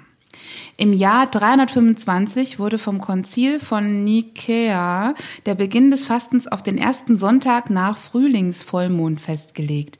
Nach dieser sündhaften Zeit des Karnevals sollte der Mensch sich wieder bewusst machen, dass sein Leben nach dem Motto Asche zu Asche, Staub zu Staub jederzeit zu Ende sein könnte. Oh, 40 Tage, ich meine, die verzichten ja nicht komplett auf Essen, ne? Nee. Aber 40 Tage ist schon echt viel, ne? Das ist ein, ein, weiß, ein Monat und 10 Tage. Ich weiß gar nicht, was, was Jesus gefastet hat. Der wird wahrscheinlich tatsächlich nur getrunken haben, obwohl er war ja in der Wüste unterwegs. Mhm. Aber da wird er ja auch mal eine Oase gefunden haben. ich kenne mich tatsächlich auch mit der Bibel nicht wirklich aus, ja. Ich Ihr? auch gar nicht, ich bin voll nee. raus aus der Nummer. Okay. Wie gesagt, meine Oma hat mehrere letzte Versuche unternommen. Wir sind ja, gescheitert. Ich kann mich alle. an die Podcast-Folge erinnern. Aber da kommen wir ja dann jetzt schon dazu, dass es verschiedene Fastenformen gibt, ne? Genau. Es gibt ja auch moderne Fastenformen und halt ältere Fastenformen. Ich habe auch so ein bisschen mal rausgesucht, ähm, es gibt verschiedene Studien, die generell erstmal sagen, was Fasten denn mit dem Körper macht, also gegen, gegen äh, welche Krankheiten das jetzt zum Beispiel auch helfen kann. Da sagt man so generell gegen chronische Entzündungen, gegen chronische Schmerzzustände, gegen psychosomatische Krankheiten, weil man sich ja tatsächlich dann auch mal mit sich selber ähm, beschäftigen muss oder sollte, ähm, gegen das metabolische Syndrom.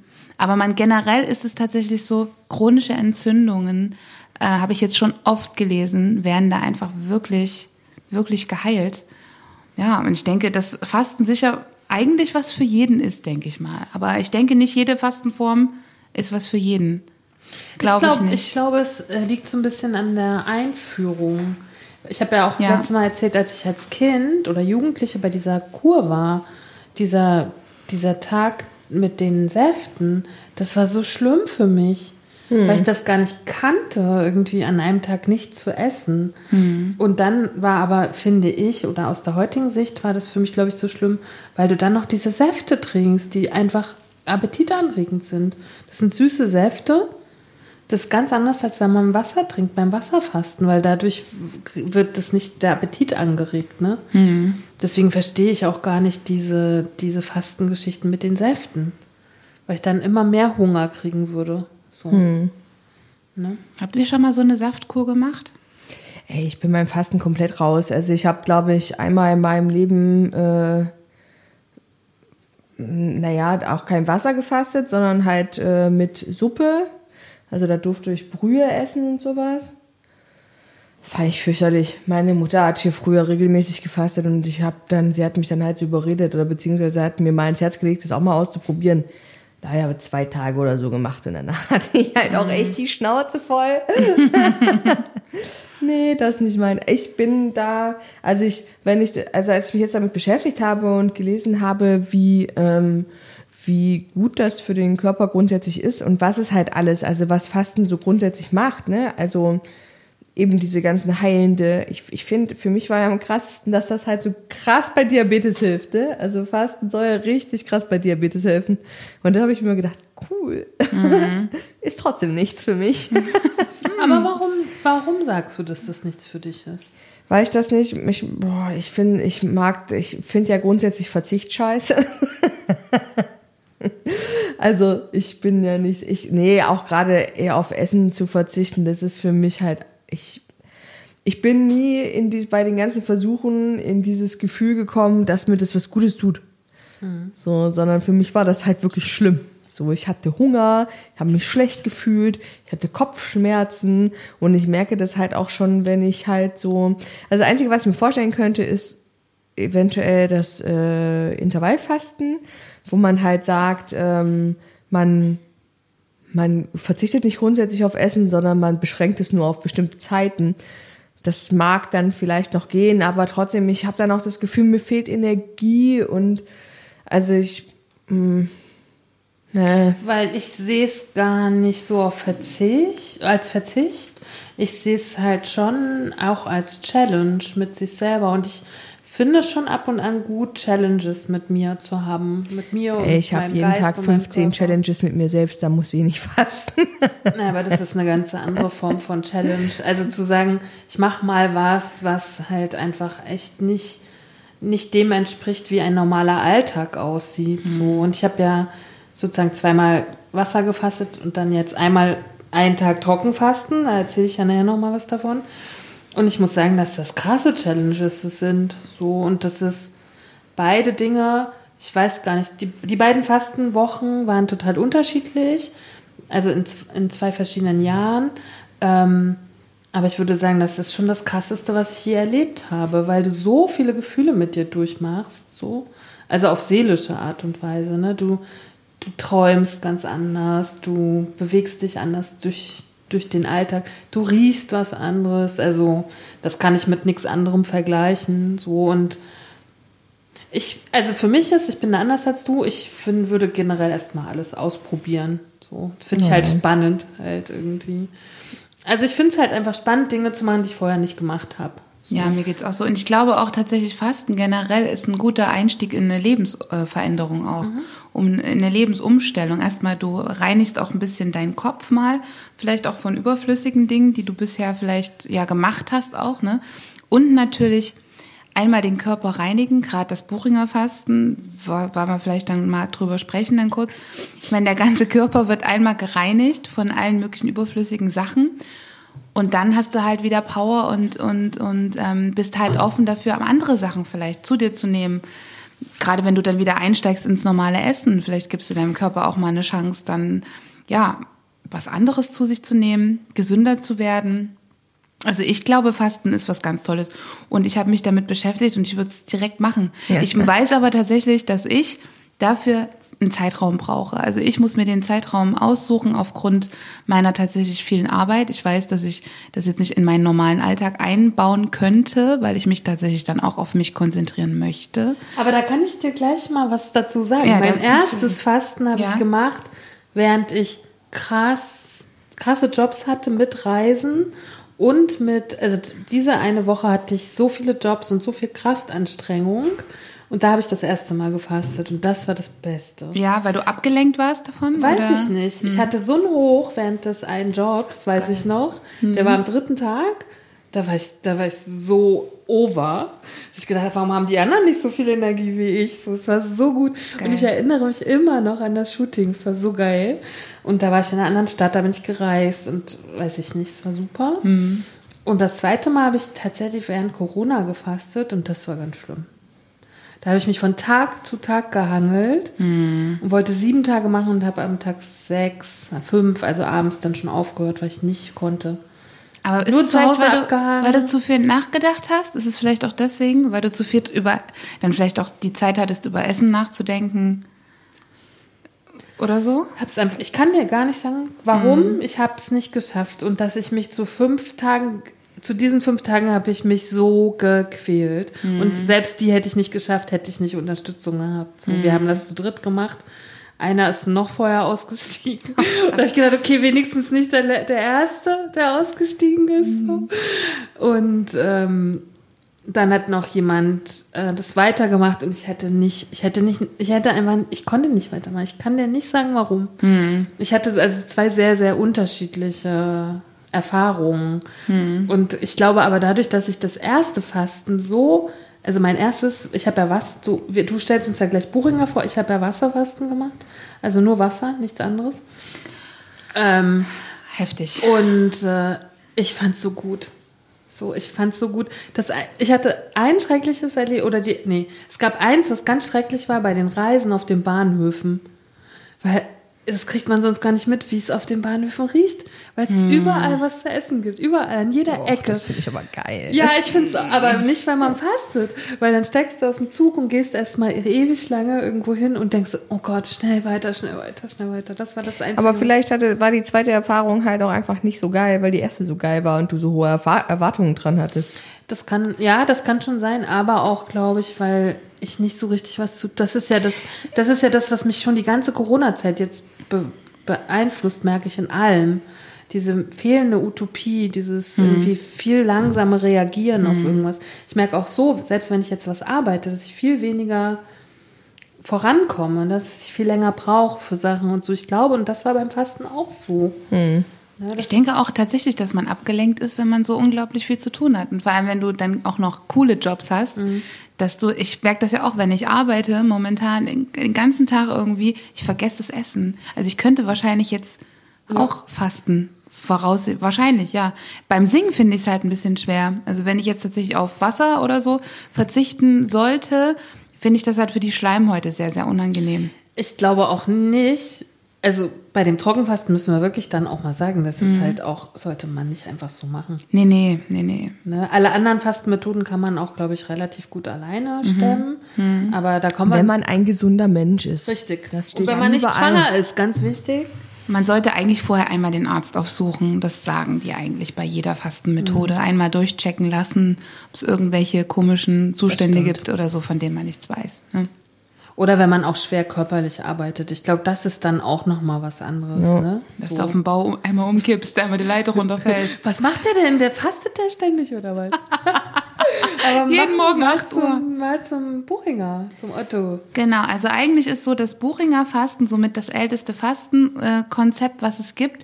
Ähm, dieser Buchinger hat äh, 25 1935 sein Buch ähm, äh, sein Buch rausgebracht, das hieß Fasten ist so alt wie die Völker der Erde.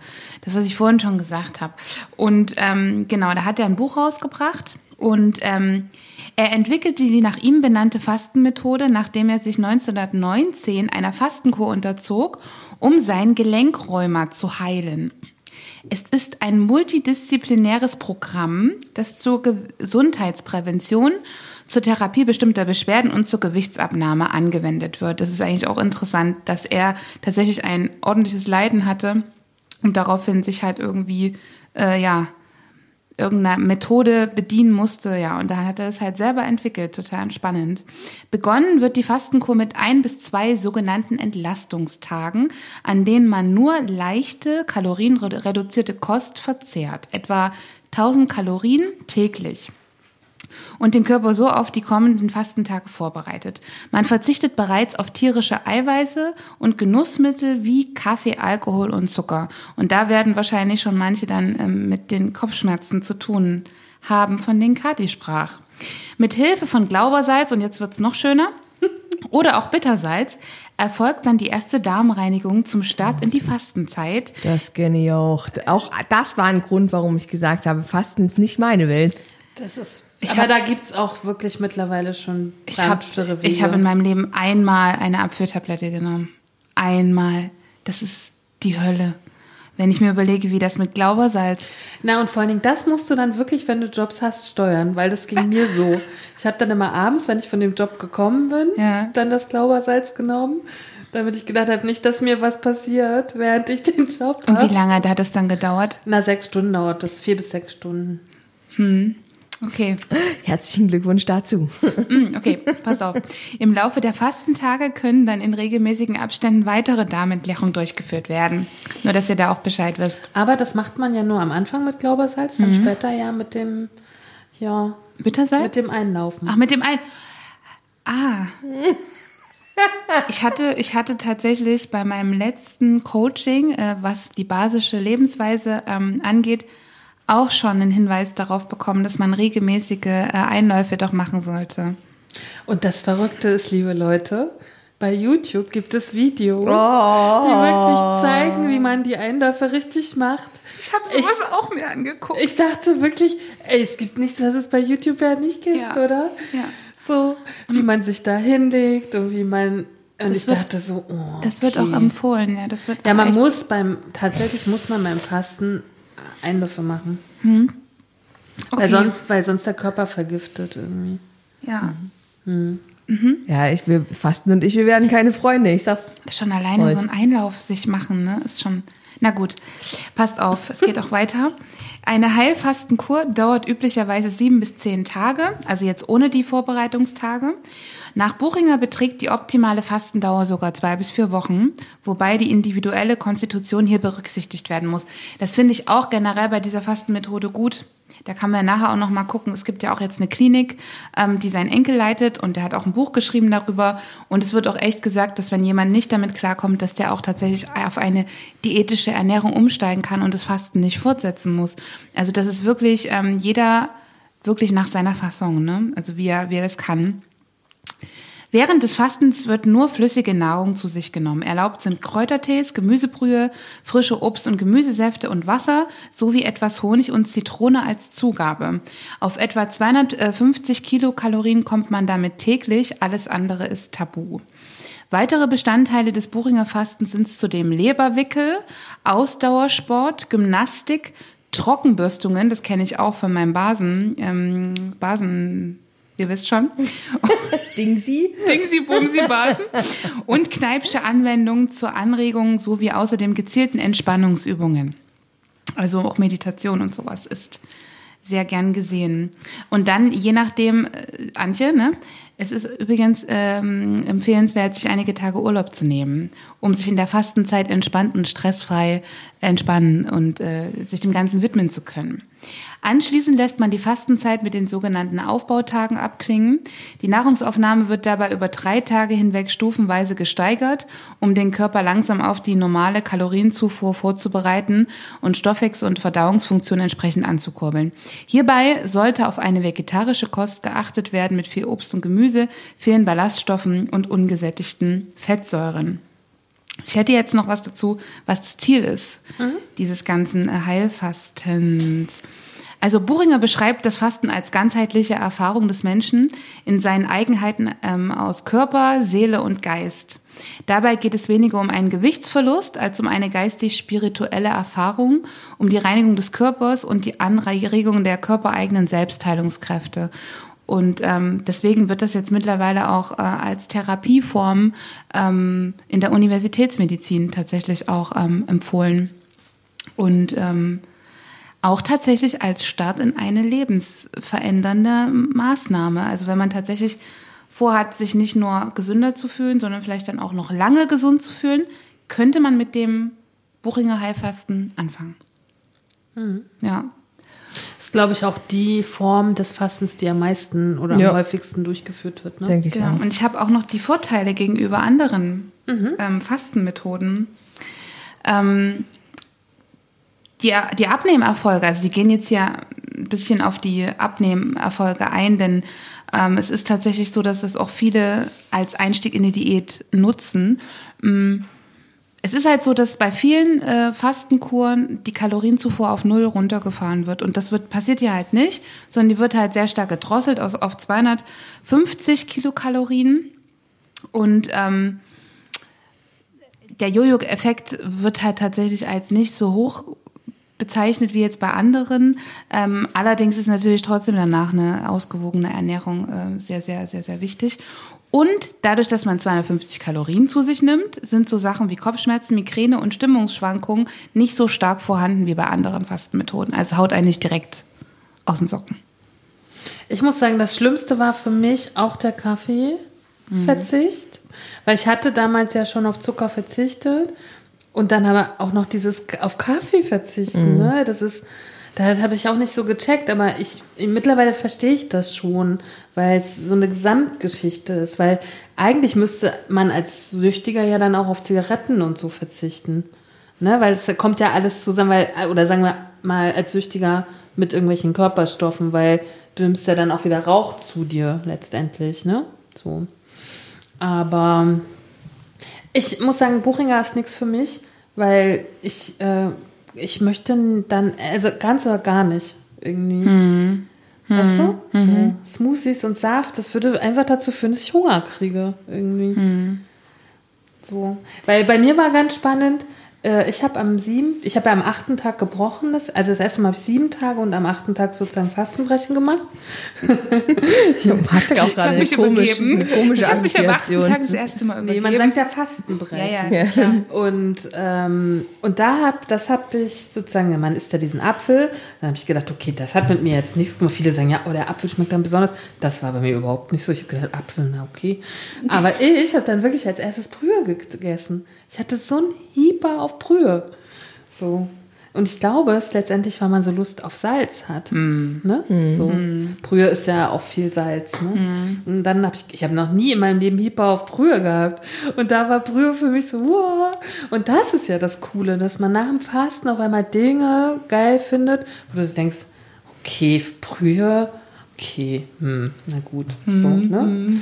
Und das ist ja das Coole irgendwie, dass das Fasten was mit dir macht, was du vorher gar nicht kanntest irgendwie, zumindest bei mir. Und vielleicht auch zumindest in unseren Breiten, wo man immer alles zur Verfügung hat. Ne?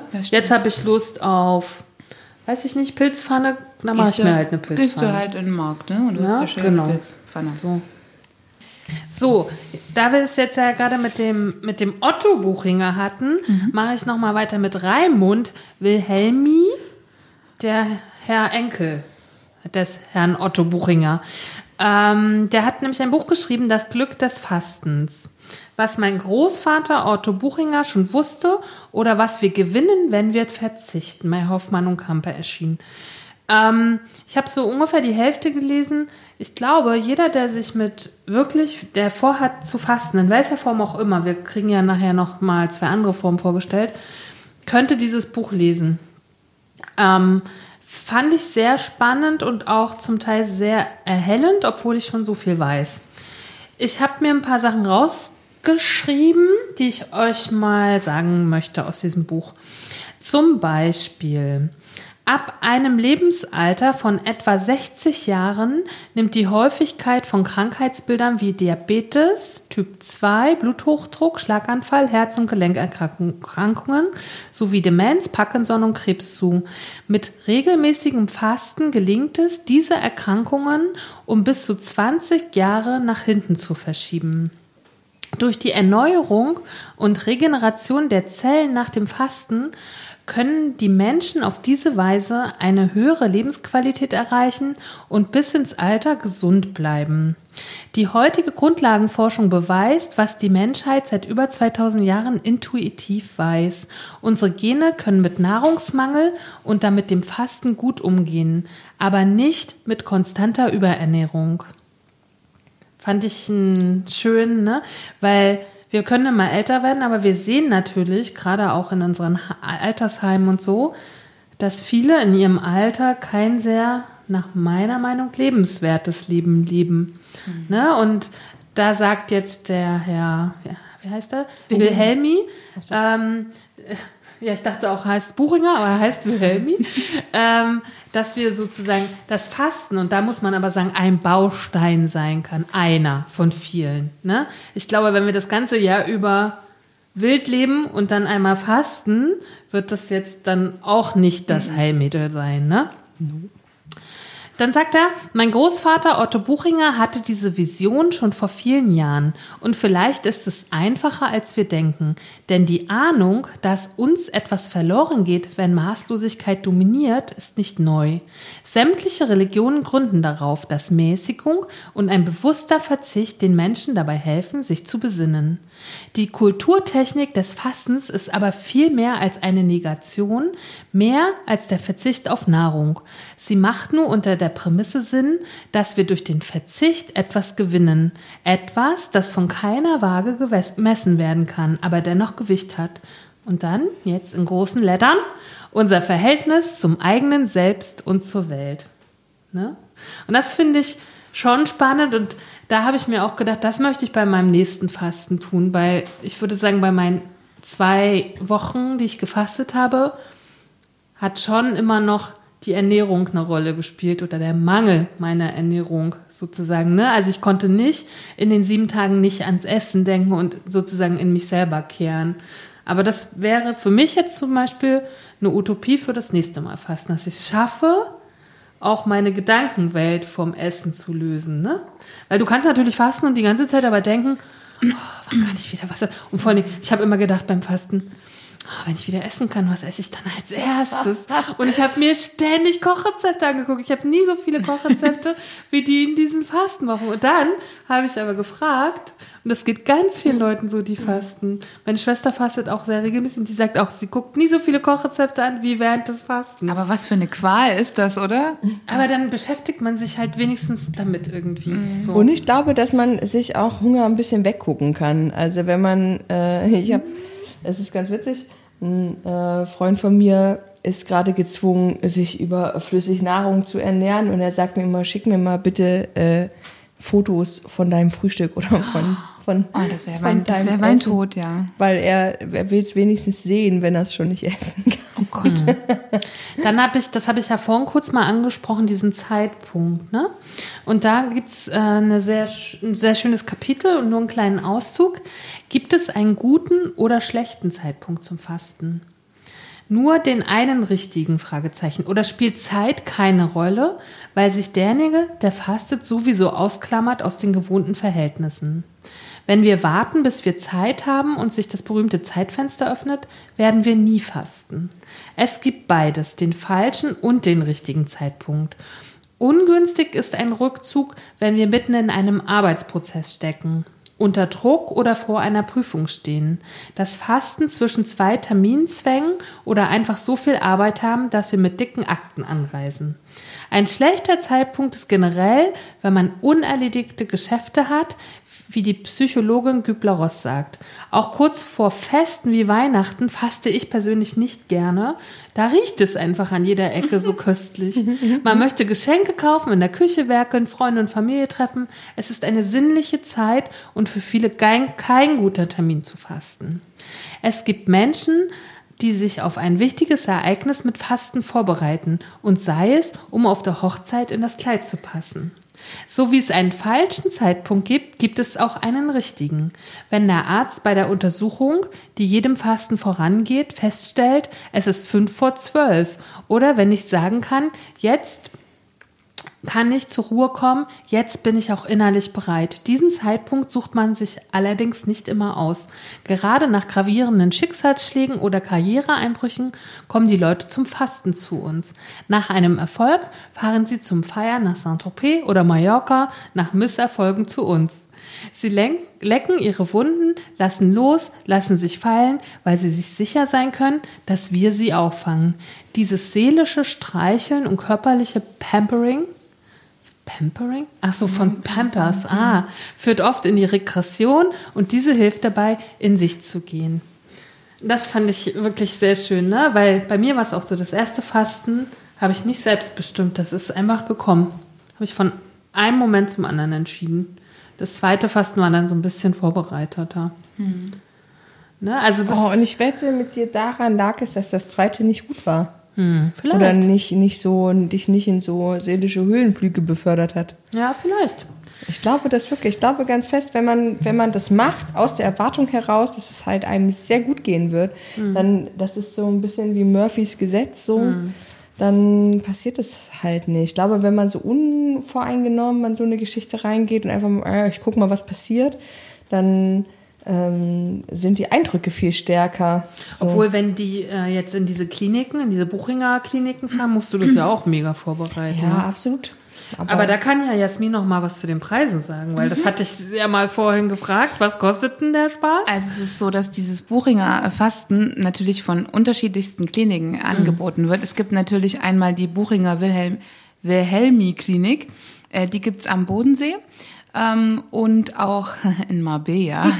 Das wäre ja sowas für mich. Nee, Quatsch, um Gottes Willen.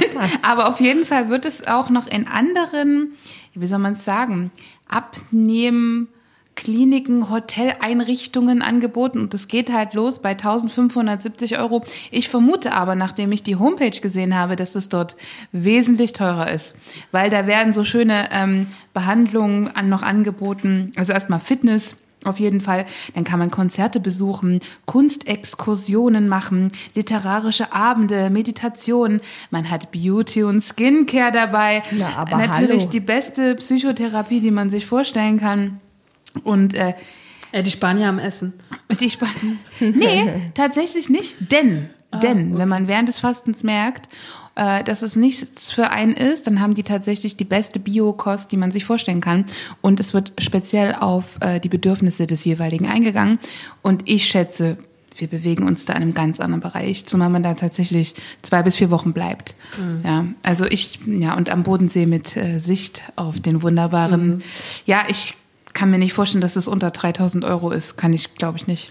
Da würde ich gleich noch mal kurz eingrätschen mit etwas. Kathi guckt mich gerade. Darf ich noch mal kurz? Hau. Weil ich habe ja vor meinem ersten Fasten mich schon lange mit dem Thema beschäftigt. Und ich habe auch die Preise gesehen und ich habe ja dann was entdeckt, äh, was sich dann so für mich geeignet hätte. Und das war nämlich das Fasten in Russland. Und da gibt's ganz tolle Fastenkuren auch, vor allen Dingen in Sibirien. Und da kostet dann der ganze Spaß für so vier Wochen oder so, so 2000 Euro oder so, ne? Aber mit allem, mit ärztlichen Checks und so, das ist Wahnsinn. Aber es kostet halt ein, ein Bruchteil von dem, was es dann hier kostet für die gleiche Zeit. Und äh, da kann ich, äh, das können wir verlinken, einen Film, der bei Arte läuft und ich weiß nicht, hat- also entweder habe ich ein Déjà-vu oder wir hatten es schon mal, weiß ich jetzt nicht genau. Ähm, ich habe auch gestern extra nochmal geguckt, diesen Film gibt's noch auf Arte, der heißt Fasten und Heilen, altes Wissen und neue Forschung. Mm, Weil ich habe den wirklich schon vor zwei Jahren gesehen und wir wissen ja, oft ist das dann weg aus den Mediatheken. Aber könnt ihr euch noch, das ist wirklich das Erhellendste, was ich über Fasten je gesehen habe. Mm, Und warum bieten jetzt ausgerechnet so Ärzte und Hotels und Kuren, in, warum wird das ausgerechnet in Russland angeboten? Das hat nämlich einen Grund. In Sibirien ist nämlich Fasten eine Säule des Gesundheitssystems. Ähm, in Sibirien ist Fasten seit 15 Jahren fester Bestandteil des staatlichen Gesundheitssystems. In die Fastenkliniken, Fastenkliniken kommen die Patienten, die als austherapiert gelten, wo die Medizin aufgegeben hat. Die Grundlage während der Sowjetzeit lief eine beeindruckende große Studie mit tausenden Patienten und mit einer Laufzeit von 40 Jahren zum Thema Fasten. Die Ergebnisse der Studie sind ebenso beeindruckend, nur wurden sie im Zuge des Eisernen Vorhangs nie übersetzt. Die 10.000 Patientenakten lagern in russischen Bibliotheken und bilden das Fundament des Fastens als staatliche Gesundheitsmaßnahme der letzten Hoffnung für chronisch Erkrankte. So, wie kam es denn jetzt überhaupt zu dieser Studie? Es ist so spannend. Wir befinden uns in den 50er Jahren. in der psychiatrischen Klinik Korsakow in Moskau. Der Psychiater Professor Juri Nikolajew verzichtet bei einem Patienten, der die Nahrung verweigert, auf die Zwangsernährung, die sonst neben Zwangsjacke und Sedierung zur Therapie gehören. Er vertraute dem Patienten. Der Patient fing nicht nur nach einiger Zeit das Sprechen wieder an, sondern auch das Bewegen und das Essen. Und er wurde gesund. Nikolajew experimentierte weiter mit dem Fasten mit anderen Patienten. Der Erfolg übertraf alle Erwartungen. Er behandelte erfolgreich Depressive, Phobiker und Schizophrene, indem er sie durchschnittlich 25 Tage lang fasten ließ. Nichts als Wasser, also nicht Buchinger, sondern diese Wassermethode ist auch sehr, sagt man immer russisch, ist die russische Fastenmethode. Dazu stellte Nikolajew überraschend fest, dass nicht nur die psychischen Erkrankungen heilten, sondern auch körperliche Erkrankungen. Die übrige Ärzteschaft von Russland hielt ihn für einen Spinner und lehnte die Methodik grundsätzlich ab, weil sie nicht verstanden, wie das Übel namens Hunger etwas Gutes hervorbringen könnte, außer Leid. Nikolajew hatte aber die Heilerfolge erlebt und startete daher ein umfangreiches Forschungsprojekt, das die Kritiker zu Schweigen bringen sollte. Er nahm sich 8000 Patienten. Ergebnis? Fasten wirkt sedativ, beruhigend und antidepressiv bei 70 Prozent der Patienten. Und jetzt, was sehr spannendes, sechs Jahre später galt das immer noch für 47 Prozent. Auch hier beobachtete er, dass chronische Erkrankungen nebenbei heilten. Na, das ist auch das, was die im Film sagen. Auch noch Jahre danach, selbst wenn du nur einmal gefastet hast, merkt sich das der Körper beim Großteil der Menschen. Das finde ich so krass. So, Nikolajew informierte die Behörde, diese stand dem Ergebnis immer noch skeptisch gegenüber und initiierte erneut eine noch umfassendere Studie. Eine Reihe von renommierten Medizinern wurde dazu verdonnert, die Ergebnisse zu überprüfen. Wieder nahmen viele tausend Patienten teil. Die Ärzte bestätigten schließlich Nikolajews ursprüngliche Erfahrungen und Studie, obgleich sie nicht klären konnten, warum und wie Fasten sowohl psychische wie auch chronische Erkrankungen rückgängig machte. Eine Theorie war, dass Fasten Stress für den Körper sei. Dieser Stress löse aber die Selbstheilungsfähigkeiten aus, die durch, unser normale, durch unsere normale Lebensweise unterdrückt wurde.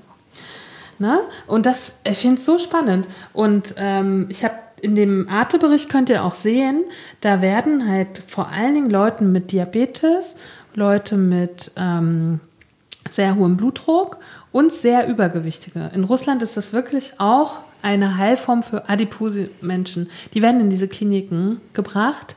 Und übrigens kostet das für die Russen auch kein Geld, weil das die Krankenkassen tragen. Wir bezahlen natürlich, weil wir natürlich Touristen dann wären. Mhm. Und ich wollte, ich hatte mir die Klinik schon rausgesucht und so, ich hatte aber auch keine 3000 Euro übrig. Und äh, was noch spannend wird, jetzt, es gibt einen Fastenbefürworter in Deutschland, einen Arzt, und der ist an der Charité in Berlin. Und der benutzt ähm, der sagt, er äh, benutzt die, ähm, das Fasten für so Krebsstudien. Der macht verschiedene Studien und in dem Film wird auch gezeigt, wie er ähm, Frauen fasten lässt, die gerade Krebs hatten, vor allem Brustkrebs und die gerade in der Bestrahlungsphase sind. Und den Frauen, die fasten während der Bestrahlungsphase, geht es besser als den Frauen, die nicht fasten.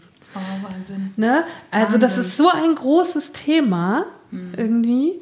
Und es ist wieder so eine unsere westliche Arroganz, ne? Mhm. Die sagt irgendwie, hm, ist nicht medizinisch richtig bewiesen und so. Ne? Ich glaube, dass äh, das Fasten gut ist und das Fasten sowas kann, das ist mittlerweile tatsächlich durch Studien ja, ja. Mhm, aber ist nicht, also du kriegst Buchinger und so, musst du alles selber bezahlen. Ne? Also es wird nicht durch die Krankenkasse gefördert. Es ist zwar bewiesen, Form. dass es hilft, ja, ja aber sie Aber da steht nicht. ja aber noch was ganz anderes dahinter. Das ist Natürlich. ja nicht, das ist ja nicht nur, dass es nicht, dass nicht bewiesen wurde, dass es wirkt, sondern es ist halt einfach eine Geschichte, das könnte theoretisch jeder selber machen. Da verdient ja kein Pharmaindustrie, keine Pharmaindustrie mehr dran. Da verdient kein Mediziner mehr dran. Und weißt du, da geht's ja wieder um, da geht's ja einfach wieder um Geld und um unseren Kapitalismus. Obwohl zum Beispiel in den Fastenkliniken in Russland ist das wie in so einer Buchinger Klinik auch. Das ist so ganzheitlich. Du gehst immer in die Sauna, du wirst massiert, du kriegst Wickel. Und ist wie eine ich, Kur, ne? Ist wie Im eine Prinzip, Kur, ja. weil, weil Kuren sagen, werden ja auch bei uns von der Krankenkasse genau, bezahlt. Weil sie halt sagen, dass es, du sollst halt auch in diese innere, aber dir soll es halt auch gut gehen. Du verzichtest ja auf etwas, was dir so lieb geworden ist und deswegen sollst du massiert werden, deswegen sollst du im Moorbad liegen. Also dir soll es halt so angenehm wie möglich gemacht werden. Und übrigens, in dieser Klinik in Russland gibt es nur Frauen. Es gibt keine Ärzte und keine Pfleger. Es gibt nur Frauen. Das fand ich auch so einen spannenden mm. Nebenpunkt. Ja, ich habe fertig. Sehr schön. Kathi. Es wird ein langes Stück, merke ich, ja. Mhm. Aber es ist auch so ein spannendes Thema, finde ja, ich. Naja, ich finde, jetzt gehen wir mal zu dem, was uns äh, sehr fasziniert hat, ne? durch diese, durch unsere Zuhörerin äh, und die Fanpost aus Portugal, äh, die uns berichtet hat vom Trockenfasten. Ich würde erstmal erzählen, was ich über Trockenfasten so an der Faktencheck quasi eventuell. Mhm. Ähm, obwohl das natürlich auch alles, was man findet, ne, es gibt so viele unterschiedliche Sichtweisen. Der eine verteufelt, der andere findet es extrem gut. Ähm, ich habe mich äh, zu 90 Prozent auf einen Artikel ähm, äh, bezogen auf thebluezone.de. Da berichtet einer, der selber trocken gefastet hat und ähm, sich grundsätzlich über mit Fasten und was Fasten so macht, ähm, zumindest macht es für mich den Anschein sehr gut auskennt.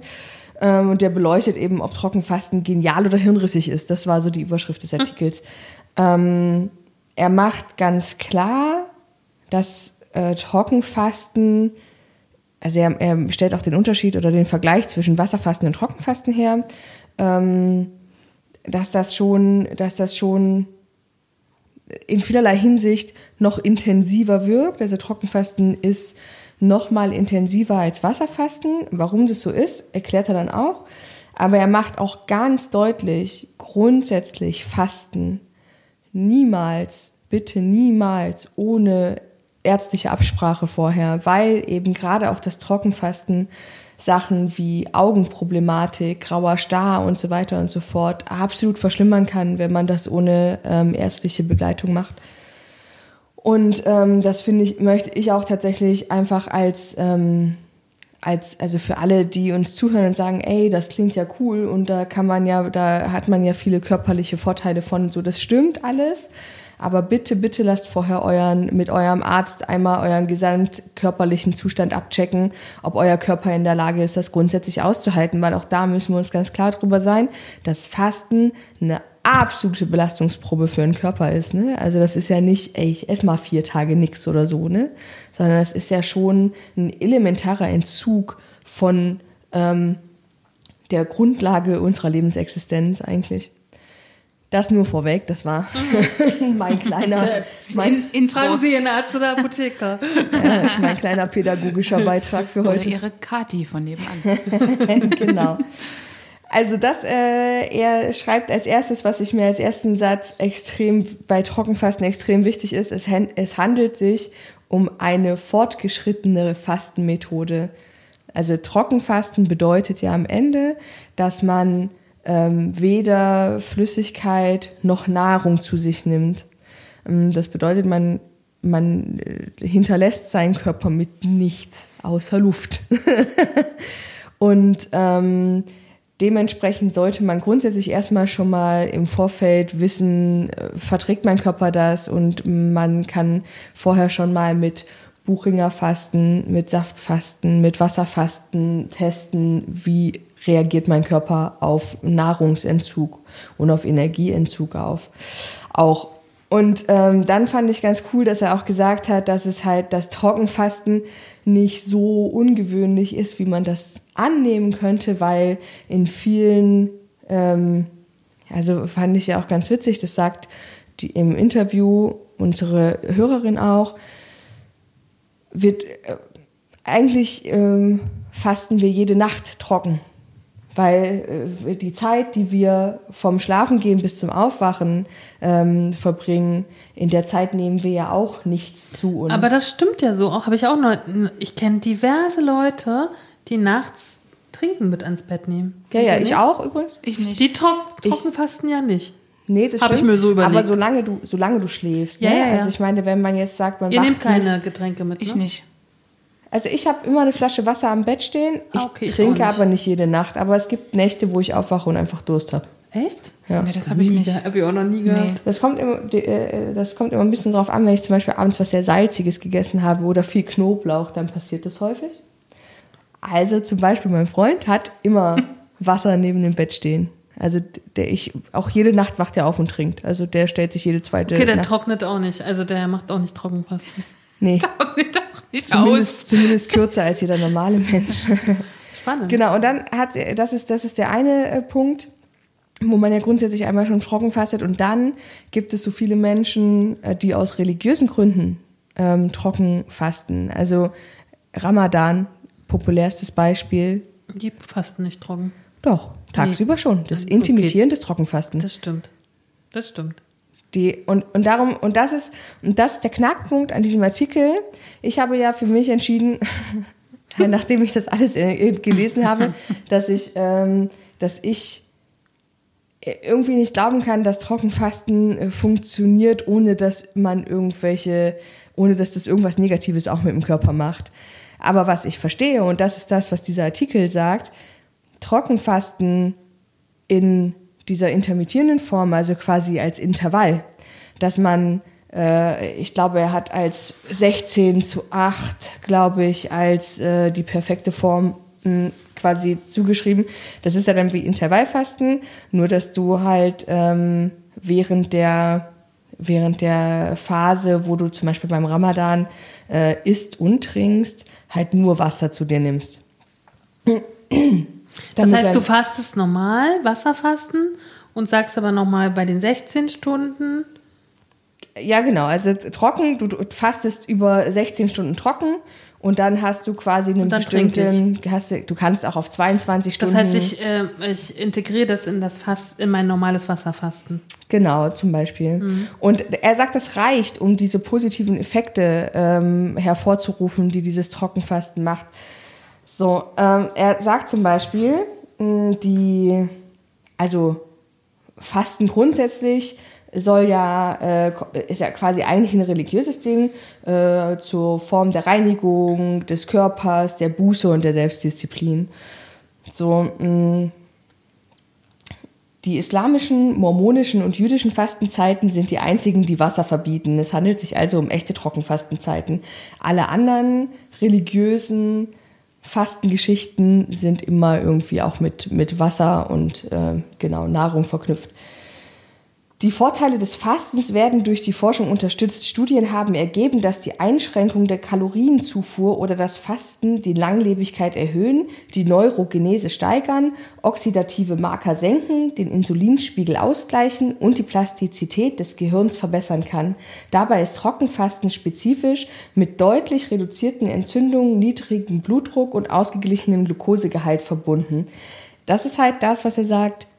Macht Trockenfasten noch intensiver als Wasserfasten, aber man braucht es nicht ähm, mit verlängertem Trockenfasten äh, erreichen, sondern es reicht dieses Intervall-Trockenfasten. Man spricht von einem verlängerten Trockenfasten, wenn du über 24 Stunden ohne Nahrung und Wasser auskommst. Dies ist vor allem zu Beginn als Einstieg nicht ratsam, schreibt er, da der längere Wassermangel deiner Gesundheit durchaus schaden kann.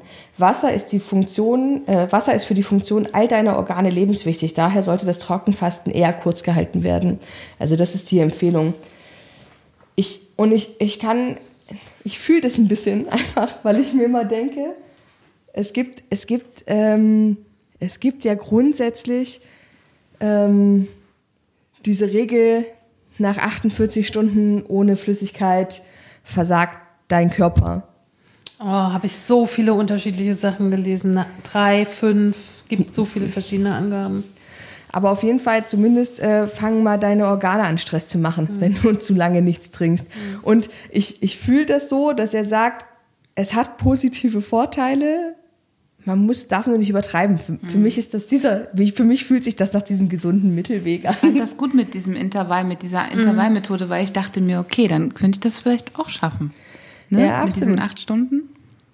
Und für, wie gesagt, für ich fand super spannend, dass es halt so einen ähm, positiven Effekt auf die äh, auf, auf die Diabetes hat, also auf die Insulinsensitivität. Das finde ich, finde ich absolut spannend. Das wird in jedem, in jedem Artikel, den ich gelesen habe, ist das gesagt, dass das das absolute Heilmittel dafür ist. Ähm, Dann los geht's. auf gar keinen Fall. ähm, genau, dann ging es hier nochmal um Trockenfasten versus Wasserfasten. Und das nochmal, dass er gesagt hat, der Reinigungsprozess, der beim Wasserfasten schon eintritt, wird nochmal intensiviert, ohne dass du äh, dehydrierst. Und jetzt finde ich spannend, wie das gehen soll, dass du nichts trinkst und trotzdem nicht dehydrierst. Und das war das, wo ich gesagt habe, das, das, unser Körper ist schon echt, das ist schon hier ein tolles Teil, ey, auf jeden Fall. Weil pass auf, ähm, eine begrenzte Flüssigkeitsaufnahme drängt deinen Körper dazu, mehr Fett zu verbrennen. Ähm, da Fett zur Produktion von Stoffwechselwasser, in Klammern Wasser, das dein Körper innerlich produziert, verwendet werden kann. Abgefahren, oder? Dein Körper ist eine wahre Adaptionsmaschine und durchaus imstande, selbst unter den widrigsten Lebensumständen zu überleben. Pro 100 Gramm Fett, Achtung, jetzt wird's spannend, kann dein Körper 107 bis 110 Gramm Wasser produzieren. Verglichen äh, mit 60 Gramm aus äh, Kohlenhydraten und nur 42 Gramm aus Eiweiß. Anders ausgedrückt, Fett ist die effizienteste Quelle für inneres Wasser. Deswegen, und das ist halt auch der, der nächste Teil vom Trockenfasten, als Vorbereitung dafür wird immer ketogene Ernährung empfohlen. Also wenig Kohlenhydrate, wenig Eiweiß, viel Fett. Weil ja, wir hätten die besten Voraussetzungen, um jahrelang zu leben. Falls mal Notstand Falls kommt. mal irgendwann Ja. kein, wir kein Wasser Na, mehr Jasmin, du haben. nicht mehr so. Nicht mehr, nee. Aber Wahnsinn, Ich ey, kann das oder? mit der ketogenen Ernährung vorher richtig durchziehen. Da du während des Trockenfastens deinen Körper nicht mit äußeren Flüssigkeiten hydratisierst, ist das metabolische Wasser von extremer Bedeutung und dein Körper wird danach streben, es mit einer höheren Rate aus Fett herzustellen, als beim Wasserfasten der Fall wäre. Und das finde ich schon, ich finde das schon halt echt spannend, ne? Also was der Körper in so einer, wenn er in so einer Bedrängungssituation ist, was der erstmal krass leistet, um nicht zu sterben. Ne? Und das fand ich halt spannend, weil ich mir gedacht habe, okay, so kann ich mir auch vorstellen, dass das dann vielleicht über ein, zwei Tage funktioniert, weil er sagt halt auch, dass diese, äh, diese Wassergewinnung, also das passiert dann auch noch irgendwie ähm, dadurch, dass das äh, normalerweise würde ja passieren, dass das Blut sich verdickt, weil nicht mehr genug Wasser da ist. Und dann zieht aber der Körper, entzieht dem Urin quasi das Wasser aus der Blase und pumpt das zurück, damit das Blut flüssig bleibt. Und deswegen hast du halt quasi, du musst weniger pinkeln, du musst weniger schwitzen. Ähm, und dafür bleibt aber dein Blut flüssig. Und ey, ich finde das, das finde ich halt tatsächlich spannend, was das, was das macht, ne? Und dann hat er noch beschrieben, ähm, die acht Vorteile vom Trockenfasten. Da wäre das erste, dass du eine erhöhte kognitive Funktion ähm, hast. Das heißt, deine Neuronen werden besser erneuert und äh, gegen Funktionsstörungen und gegen äh, Degeneration. Deswegen glaube ich halt tatsächlich auch, dass diese Selbstheilung, ne, also was du jetzt gerade als letztes beschrieben hast, Autophagie. Hm? Genau, dass das einfach, das kann schon einfach sein, weil wenn der Körper einmal seine kompletten, das funktioniert ja nicht nur im Gehirn, sondern deine Zellen werden ja erneuert. Obwohl beim Wasserfasten, dass die Autophagie eintritt, da musst du mindestens am dritten oder vierten Tag erst, ne? Also beim Wasserfasten Nee, hilft es nicht drei Tage oder so zu machen oder einen Tag. Nee, nee, es geht ja hier, also wie gesagt, das sind ja die Vorteile auch vom, vom Trockenfasten gegenüber des Wasserfastens, ne? Also dass es halt einfach schneller geht alles. Also erhöhte Bildung von Neuronen, erhöhte Plastizität, des Gehirns. Ähm, als zweites haben wir dann ähm, dieses, was wir schon jetzt ein paar Mal gesagt haben, die hohe entzündungshemmende Aktivität. Ähm, und äh, gerade hier so Entzündungen steigern das Risiko für Diabetes, Arthritis, Autoimmunerkrankungen, Brustkrebs und, und, und. Und äh, Alzheimer, was da nicht alles möglich ist. Und es ist in dem Artikel auch noch genauer erklärt, wie das halt funktioniert, mit welche äh, Moleküle da gebildet werden, die das alles machen. F äh, verlinke den Artikel, weil ich fand ich wirklich spannend. Das ist jetzt aber auch einfach alles zu viel. Wir sind eh schon über der Zeit. Und ihr müsst euch ja dann gleich auch noch das Interview anhören. Ja, genau. Das ist wirklich spannend. Dann auch schön, äh, dritter Vorteil, ausbalancierte Lipide. Das heißt, mit dem Cholesterinspiegel passiert halt auch viel Positives. Also der Cholesterinspiegel wird positiv beeinflusst. Dann haben wir die glykämische Kontrolle, auch wieder hier Diabetes. Ne? Der Blutzucker wird reguliert. Ähm, äh, mehrere Studien zeigen, dass Menschen nach einem Trockenfasten den Blutzucker, Blutzuckerspiegel gesenkt und die Insulinsensitivität erhöht haben. Das ist halt dann dadurch eben Punkt 5, die Diabetesprävention. Das heißt, Leute, die noch nicht an Diabetes leiden, können auch mit diesem Trockenfasten ähm, die glykämischen Vorteile des Trockenfastens nutzen und einfach die Diabetes am Ausbrechen hindern. Dann niedriger Blutdruck, sechster Vorteil. Hast du halt, ähm, dein, dein ganzer Körper hat ja quasi grundsätzlich was davon und unter anderem eben niedrigen Blutdruck. Und dann Prävention von koronaren Herzerkrankungen. Finde ich halt auch so spannend. In welchen Bereichen? Corona. Koronaren Herzerkrankungen. Jasmin, das böse C nicht sagen. Um Gottes Willen. Schreib mal mit K. Ah, okay. Das ist gut. Dann haben wir noch achtens und letztens die Knochengesundheit. Also auch Oh, ähm, spannend für mich. Genau, Knochenbildung wird angeregt, also vermutlich heilen dann Brüche schneller oder Mhm. beziehungsweise äh, ich bin ja, mich würde ja mal interessieren, was das mit Menschen macht, die so hier diese Glasknochen und sowas haben, ob das solche Krankheiten Mhm. Ich habe mich gerade gefragt, was ist mit Leuten, die ähm, mit Diabetes geboren werden? Kann das auch sein, dass das irgendwann mal geheilt wird? Durch Das Ernährungsumstellung und so? stand ich gehe, glaube ich, bei jedem mit, der praktisch irgendwann Diabetes kriegt durch ungesunde Ernährung Mhm. und so. Aber es gibt ja wirklich Menschen, die damit geboren werden. Ja, Ja, es gibt Menschen, die halt gar kein Insulin Genau. produzieren. Ich vermute, dass denen das nicht hilft. ja denke Weil ich wenn auch. halt grundsätzlich der Körper nicht in der Lage ist, Insulin zu prü- Aber äh, wer weiß das? Das müsste man recherchieren. Am Ende, Ja. man weiß es nicht. Ja, müsste man mal gucken. Übrigens, ähm, in meiner Familie wird schon immer viel gefastet. Also ich hab, bin, glaube ich, die, die am spätesten damit angefangen hat. Und mein Onkel ist zum Fasten gekommen, weil er sich krass die Schulter gebrochen hat. Der ist Fallschirmspringer und hat sich die Schulter gebrochen. Und äh, hat aber auch einen wichtigen Job und wollte sehr schnell wieder funktionieren und ist auch Sportler. Und ähm, dann hat der Arzt gesagt, okay, der Bruch und alles, was damit zusammenhängt, es gibt nur eine Sache, die sie machen können und das ist Fasten. Krass. Weil du das gerade gesagt hast, ist mir das gerade eingefallen. Und es hat wirklich geholfen. Da hat das ist er krass. das erste Mal gefastet und hat das sozusagen in sein Leben übernommen. So. Ja, genau. Und jetzt habe, hat er noch, ähm, das fand ich auch schön, die vier Schritte zum Erfolg aufgezählt. So gelingt das Trockenfasten. Ich, weil ich glaube echt, dass es, das, das, das darf man nicht aus der Kalten machen. Das ist, ich glaube, dann schadet es wirklich einfach mehr, als es hilft. Erstens Fettanpassung. Bringe deinem Körper bei, Fett statt Glucose zu verbrennen, indem, indem du dich fettreich und kohlenhydratarm ernährst. Du kannst dich in etwa einer Woche an Fett anpassen, indem du eine ketogene Standarddiät einhältst und folgende Nährstoffsplit beachtest. 70 bis 80 Prozent der Kalorien aus Fetten, 20 bis 25 Prozent der Kalorien aus Eiweiß und 5 bis 10 Prozent der Kalorien aus Kohlenhydraten. Schon schwierig, ja. Ordentlich fettreiche Ernährung. Das können wir vielleicht mal bei einem anderen Stück, weil ich mache das ja jetzt schon ein paar Wochen, können wir vielleicht dann irgendwann mal besprechen, weil das ist schon heftig auf jeden Das Fall. höre ich mir dann gerne an. Genau, dann äh, experim experimentiere mit einem wasserbasierten Fasten. Dieser Schritt ist der wichtigste, denn er zeigt dir, ob dein Körper überhaupt bereit ist, ein Trockenfasten durchzustehen. Ähm, faste eine Woche lang intermittierend, wobei du ein Essensfenster von acht Stunden einhältst, um im Anschluss 16 Stunden zu fasten und nur auf Wasser setzt. Wenn du keine ernsthaften, unerwünschten Wirkungen wie Kopfschmerzen oder übermäßige, übermäßige Schwäche verspürst, bist du bereit für dein erstes Trockenfasten. Bereit.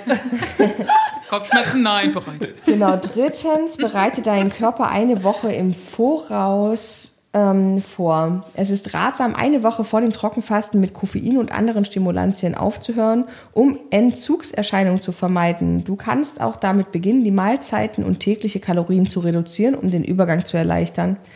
Und dann als viertes halte dich an einen 16 Stunden Trockenfasten. Jetzt kannst du versuchen, 16 Stunden ohne Essen und Trinken auszukommen und nur im 8 Stunden Fenster zu rehydrieren. Du kannst das Intermittierende äh, so lange tun, wie du willst, obwohl ein paar Tage ausreichen, um positive oder negative Auswirkungen zu bemerken. Finde ich halt echt spannend, ähm, wie, also dass man dass das reicht, ja. Also dass man halt gar nicht sagen muss, ich ziehe das volle Kante 14 Tage durch, bis ich. Ich glaube, 14 Tage ist auch schwierig. Äh, aber sieben Tage, ne? Hat. Ja, hat die Dame. Wir, wir hören es uns, wie gesagt, dann gleich an, Ja. weil. Ähm, Wahnsinn. Wir haben, ich habe noch einen anderen Artikel gelesen, der ist aus der Süddeutschen. Ähm, da ging es halt darum, ich glaube aber, dass da ist halt wirklich dann diese Form gemeint, die jetzt gerade von irgendwelchen Fitnessgurus und so weiter und so fort so propagiert wird, so nach dem Motto, Trockenfasten ist das Allheilmittel für alles und dass das dann halt ohne Anleitung passiert, dass man eben nicht, ne? Und äh, das ist verwerflich, finde ich. da, hat, da haben die einen ähm, äh, Mediziner befragt und der sagt wörtlich, es ist fürchterlich, solche Extremkuren können wirklich gefährlich werden, sagt Ernährungsarzt Hauner. Aber junge Menschen halten zum Glück viel aus. Zellen und oder gesamte Zellen und der gesamte Organismus bräuchten regelmäßig Wasser, das sei hinlänglich bekannt. Schon tageweiser Verzicht könne zu Gesundheitsschäden bis zum Tod führen. Nierenversagen und Herzrhythmusstörungen drohen, andere Organe geraten ebenfalls in Mitleidenschaft. Zudem schwindet Muskelmasse. Keine seriöse Veröffentlichung habe bisher Vorteile des Trockenfassens belegt. Das ist halt, ich meine, es ist natürlich auch ein Mediziner, habe vorhin schon mal gesagt, wenn sie es komplett anerkennen würden, dass Fasten äh, positive Wirkungen hat und auch Trockenfasten solche äh, positiven Wirkungen noch intensivieren kann, würden sie vermutlich relativ viel Geld verlieren. Insofern sei das alles irgendwie auch ein bisschen kritisch betrachtet. Und ich denke, wenn man das ähm, nicht leichtfertig ausprobiert, sondern sich damit im Vorfeld genug beschäftigt und ähm, den ärztlichen Rat zur Seite zieht und sich checken lässt und seine Werte immer mal kontrollieren lässt, ne, dann ist das, glaube ich, also ist es für Menschen, die Bock drauf haben, schon einfach ein Versuch wert. Man, Also ich hatte Bock drauf und ich habe es ja 36 Stunden gemacht. Und ähm, hm, also ich habe keinen großen Unterschied zum Wasserfasten bemerkt tatsächlich. Also auch da war es für mich am schwierigsten, auf meinen Kaffee zu verzichten, letztendlich so. Ähm, Hattest du Kopfschmerzen? Nee, ich hatte keine Kopfschmerzen, aber ich habe ja gerade schon gesagt, ich habe auch diese ketogene Geschichte, mache ich halt gerade um meine Gelenke. Ähm, ich habe vor, dass meine Gelenke ein bisschen besser werden und habe mich da so zu, für diese ketogene Ernährung entschieden. Aber lustig, dass du jetzt sagst, das ist ein Vorteil. Vielleicht habe ich das deswegen so Du gut quasi schon seit, seit. Monaten reingefastet schon in den einen Tag. Antje, Antje hat eigentlich schon alles gewusst. Die hat Ja, das ganz bewusst einfach gemein. vorbereitet und wollte uns hier ins offene Messer laufen lassen. Antje, tatsächlich wirklich. wusste ich nicht. Und ähm, also was ich gemerkt habe, ist schon, ich war auch unterwegs, ich war schon schwach. Das hatte ich beim Fasten aber auch zum Teil, dass immer, wenn ich so körperlich unterwegs war, dass ich gemerkt habe, ich bin schwach. Und da war, das war genauso wie beim, bei beiden Fastenwochen, dass ich unten auf meiner Treppe stand und gedacht habe, wie komme ich jetzt die vier Treppen hoch? So, und das war Das frage ich mich aber auch ohne zu fasten, ja, wenn ich aber dich besuche. äh, das schaffe ich immer noch. Aber hier jetzt Ich mit dem Fasten. Das war schwierig. Mm, Was ich gemerkt habe, ist, ich hatte einen trockenen Mund auf jeden Fall den ganzen Tag. Viel krasser irgendwie, das ist ja bei der ketogenen Ernährung sowieso auch so, da hast du auch relativ lange einen trockenen Mund, bis der Körper so umstellt. Mm, Aber das war viel krasser. Das ist so wie wenn man Sport macht und nichts trinkt. Furchtbar. Fürchterlich. Furchtbar. Wirklich. So. Ich habe auch immer einen tierischen. Mm. Mm, Das war Das so, das war komisch. Schön, wie wir alle auf einmal so Alle, ein zieht sich alles zusammen so. Ja, das war so. schönes Manchmal Pappmaul. habe ich das, wenn es im Sommer so warm ist und dann bin ich in meiner Wohnung oder komme oben an und dann muss ich erst mal trinken. So, und so ein Gefühl war das, ne, dass man die ganze Zeit. Aber ich muss trotzdem sagen, dass ich es viel krasser fand, nicht zu essen. Es es war dann auch so, dass ich abends um 10 gesagt habe, ich gehe jetzt ins Bett, obwohl das gar nicht so meine Zeit ist, um ins Bett zu gehen, weil ich dachte, ich muss jetzt ins Bett gehen, weil wenn ich noch zwei Stunden wach bin, dann renne ich hier gleich irgendwo in Esswas. So. Und dann war es aber spannend, dann bin ich aufgewacht und dann habe ich noch mal ein paar Stunden gemacht. Also bis, bis ich das erste getrunken habe irgendwie. Also es war dann schon locker 36 Stunden. Krass. Aber puh, ich weiß nicht, wie das mit der körperlichen Geschichte ist, was passiert, wenn du dieses Wasser nicht trinkst. Ne? Das haben wir ja nur gerade gehört, aber wie das bei jedem individuell ist, so. Aber ich habe nicht das Gefühl gehabt, ich verdurste. Oder ich habe eine Einschränkung in meiner Körperlichkeit. So. Ja, ne? Unsere Körper produzieren, glaube ich, auch, der, der, das war auch noch cool in dem Artikel, ähm, Und dass passiert du, so schnell nichts. Ja, dass du halt quasi durch diesen, ähm, also wenn du dich ketogen ernährst und halt genug Fett zu dir nimmst, dass du dann aus diesen Fettreserven auch bis zu 250 Milliliter Wasser pro Tag dein Körper selber generieren kann. Das reicht nicht, um grundsätzlich den Flüssigkeitshaushalt zu decken. Es reicht aber, um das, was da, zu, da ist, quasi zu halten und nicht, ähm, also quasi nicht zu dehydrieren, sondern halt quasi den Stand auf dem Level zu halten, auf dem er ist und auszugleichen, was du als ähm, Atemluft verbrauchst. Also mit dem Atem stößt du ja auch quasi ähm, Feuchtigkeit aus. Und äh, das wird quasi dadurch, also durch diese Produktion dieses Wassers aus Fett und aus Eiweiß und Kohlenhydraten, ähm, wird quasi die Atemluft ersetzt oder Ja. das Wasser der Atemluft. Und alles andere wird geregelt durch m, Kontrolle von weniger Pinkeln, weniger Schwitzen und und und. Das fand ich spannend. Ich habe super gut geschlafen. Geil. Ich habe mich hingelegt und bin, ich bin dann um 10 oder so aufgewacht und habe gedacht, krass. Da hat der Postmann nämlich geklingelt, sonst wäre ich gar nicht aufgewacht. Aber da weißt du auch, was der Körper damit zu tun hat, ne? Nee, aber ich habe so gut geschlafen und ich musste nicht pinkeln. Das war so gut. Ich habe gedacht, warum bin ich denn nicht irgendwann mal aufgewacht und musste pinkeln? Na klar, ich hatte ja nichts getrunken. So. Und das, also da erinnere ich mich, dass ich das sehr krass fand halt, ne? So dieses gute Geschlafe. So. Jetzt das Interview. Nee, sollten- bevor wir das Interview ha äh, hören, habe ich noch eine kleine Sache, so zum Abschluss. Und dann hören wir das Interview. Aber ich möchte auch noch mal Kathi, also auf Kathi zurückkommen. Ne? Macht das bitte nicht, ohne Ja. irgendwie da vorher das abzuchecken. Weil jeder Körper ist anders. So. Ne? Und wir haben genug Reserven, würde ich sagen. Wir haben genug Oder Fett ich. zum Wasser umwandeln. Ich habe noch mal, das habe ich schon im ersten Stück vorgestellt, das Buch Gesundheit zwischen Faste und Fülle von Ulrike Gebhardt. Möchte ich noch mal darauf hinweisen, dass es eines der besten Bücher, was ich zu dem Thema kenne. Und ich habe einen kleinen lustigen Aspekt des Fastens mitgebracht. Irgendwie hatten wir das vorhin schon mal ganz kurz, glaube ich, als das Minen anfing, so Fasten gibt solange es Menschen gibt, ne? Nee, die Tiere fasten nämlich auch. Ha! Fasten im Tierreich, ganz cool. Ähm, als Paula am 15. Juli die niederländische Insel Terschelling erreicht, hat sie 4000 Kilometer hinter sich gebracht. Der kleine Amselgroße, mit einem Sender ausgestattete Vogel, ein Knut, ist die Strecke zwischen dem Brutgebiet in Ellesmere äh, in Ellesmere Island im nordöstlichen Kanada und der niederländischen Nordseeküste in nur 60 Stunden geflogen. Während dieser zweieinhalb Tage hat Paula nicht gefressen, aber Unmengen an Energie verbraucht und dabei fast die Hälfte ihres Körpergewichts eingebüßt. Sie wird im Wattenmeer überwintern. Sehr toll.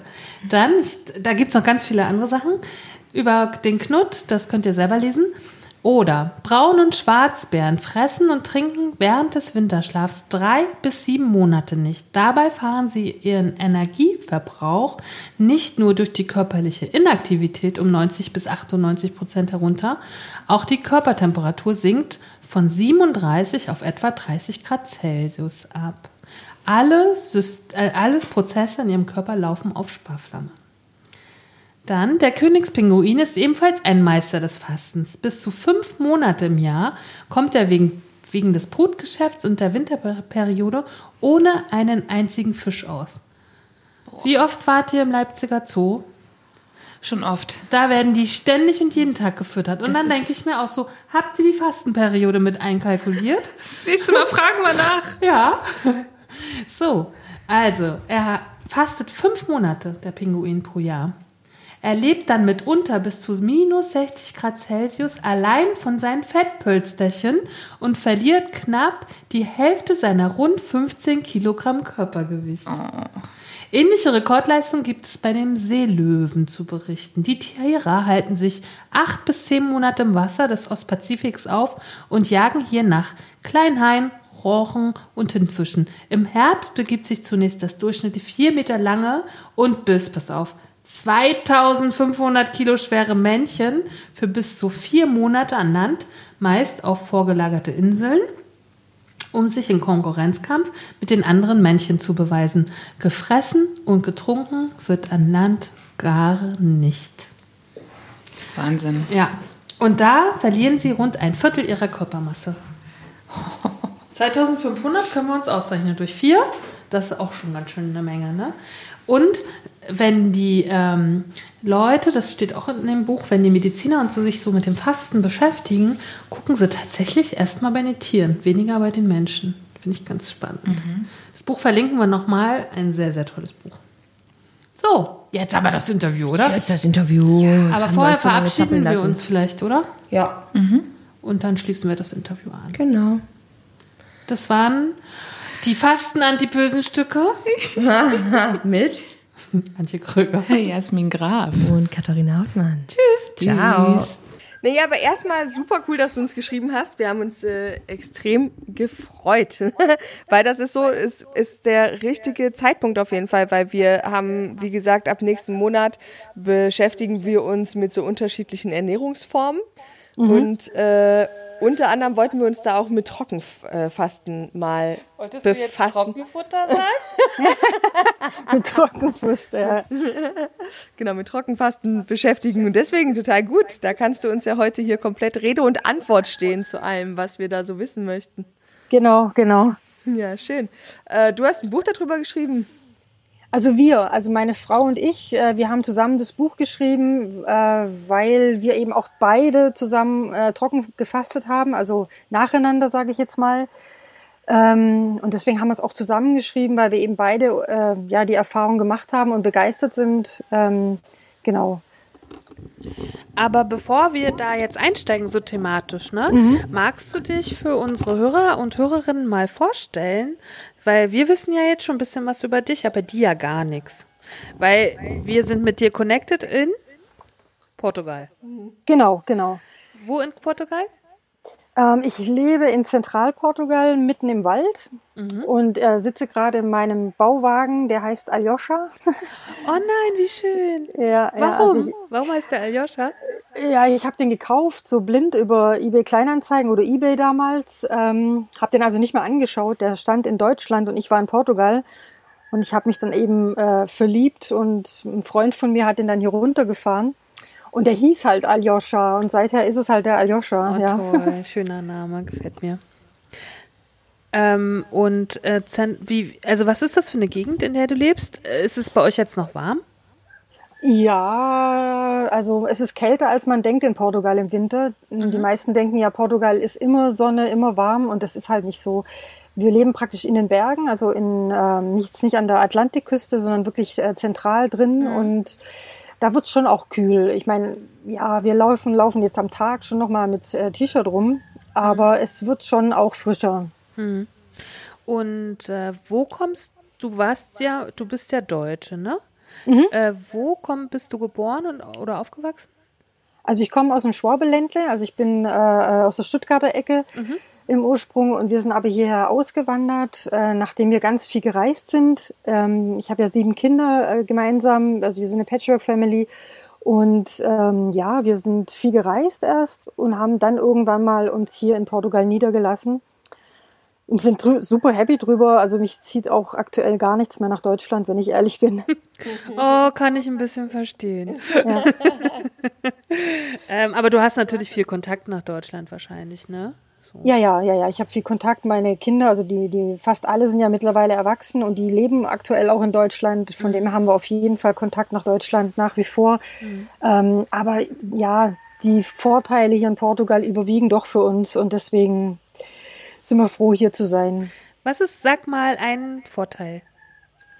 Ähm, alleine die, der Menschenschlag. Also die Portugiesen sind ein unwahrscheinlich freundliches ähm, Menschenvolk, wo ich ja, mich herzlich aufgenommen fühle. Ähm, also das Wetter ist warm und die Menschen sind warm. Also das ist ja. Das entspricht wirklich. deiner Philosophie, Antje, ne? Ja. Ja, ich, ich, ich würde gerne zu dir kommen, sofort. Ja, ja, ja. Ich fühle mich ja gerade ein bisschen eingesperrt. Ne? Ja, das haben wir ja gar nicht. Dadurch, dass wir im Wald leben, also wir sind hier zweieinhalb Kilometer in den Wald rein und da ja, ist niemand, dem wir auf den Wecker gehen können und uns geht niemand auf den Wecker. Von dem her ähm, haben wir jetzt nicht so diese die Beschränkungen, ne, wie wenn man irgendwo in einem Haus wohnt. Ähm, mhm.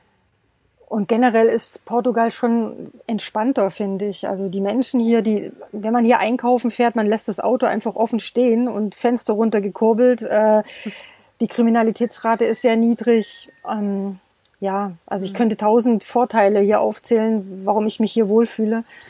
Was und, vermisst du an Deutschland? Äh, Flohmärkte und einen Second-Hand-Markt. Also das gibt's hier ganz wenig. Ähm, ja, das vermisse ich Tatsache, weil wir ganz viel eben so Upcycling machen und ähm, ja, Secondhand einfach mögen. Und das gibt's hier nicht so oder, oder noch nicht so. Es wird immer mehr, aber das ist schon was, was ich vermisse. Aber das ist, glaube ich, auch das Einzige. Okay, und ähm, ich habe dich ja in dieser Fastengruppe auf Facebook ein bisschen äh, gefunden oder habe dich da gefunden und mhm. mir ein bisschen hab äh, hab da so ein paar ähm, Unterhaltungen belauscht sozusagen und bin dir dann sozusagen gleich gefolgt, weil ich es spannend fand.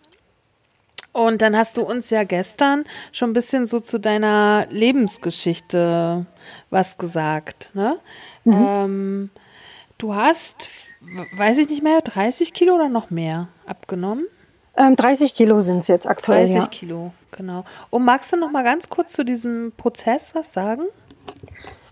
Ja, also ähm, ich meine, in meinem Leben habe ich unwahrscheinlich viel Kilo ab und aufgenommen in kürzester Zeit.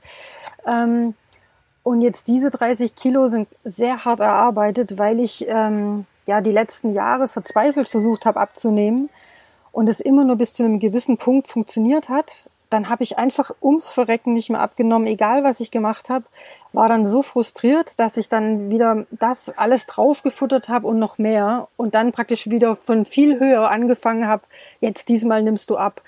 Aber es eben immer nur bis zu einem gewissen Grad ging und dann war das wie zugenagelt. Und deswegen ist jetzt diese, diese 30 Kilo, die ich jetzt abgenommen habe äh, in diesen jetzt elf Monaten, das ist für mich äh, so ein richtiges Wow. Ja, ich habe es Tatsache geschafft, was ich ehrlich gesagt nicht mehr für möglich gehalten habe, weil ich hatte aufgegeben innerlich. Ja, aber Wahnsinn, das ist wirklich viel. Und wie viel Anteil an dieser Abnahme hatte das Trockenfasten? Ähm, also das Trockenfasten und Allgemeinfasten hatte einen großen Anteil. Also ich habe das ähm, praktisch integriert in, in mein Abnehmprogramm. Und ich glaube auch, dass ich ohne ähm, ja diese Komponente nicht mehr abgenommen hätte, weil mein Stoffwechsel derart irgendwie, weiß ich nicht, entweder boykottiert hat oder eingeschlafen ist oder schon in Rente gegangen ist. Ich bin ja, ich werde jetzt demnächst 50. Ähm, ich glaube, dass das Tatsache für mich ein Schlüssel war, einer der Schlüssel, äh, warum es diesmal geklappt hat. Hm. Kannst du uns einmal, also uns und den Hörern, wir haben uns schon mal ein bisschen ansatzweise damit beschäftigt, aber unseren Zuhörern einmal erklären, wie Trockenfasten funktioniert? Trockenfasten ist ganz einfach.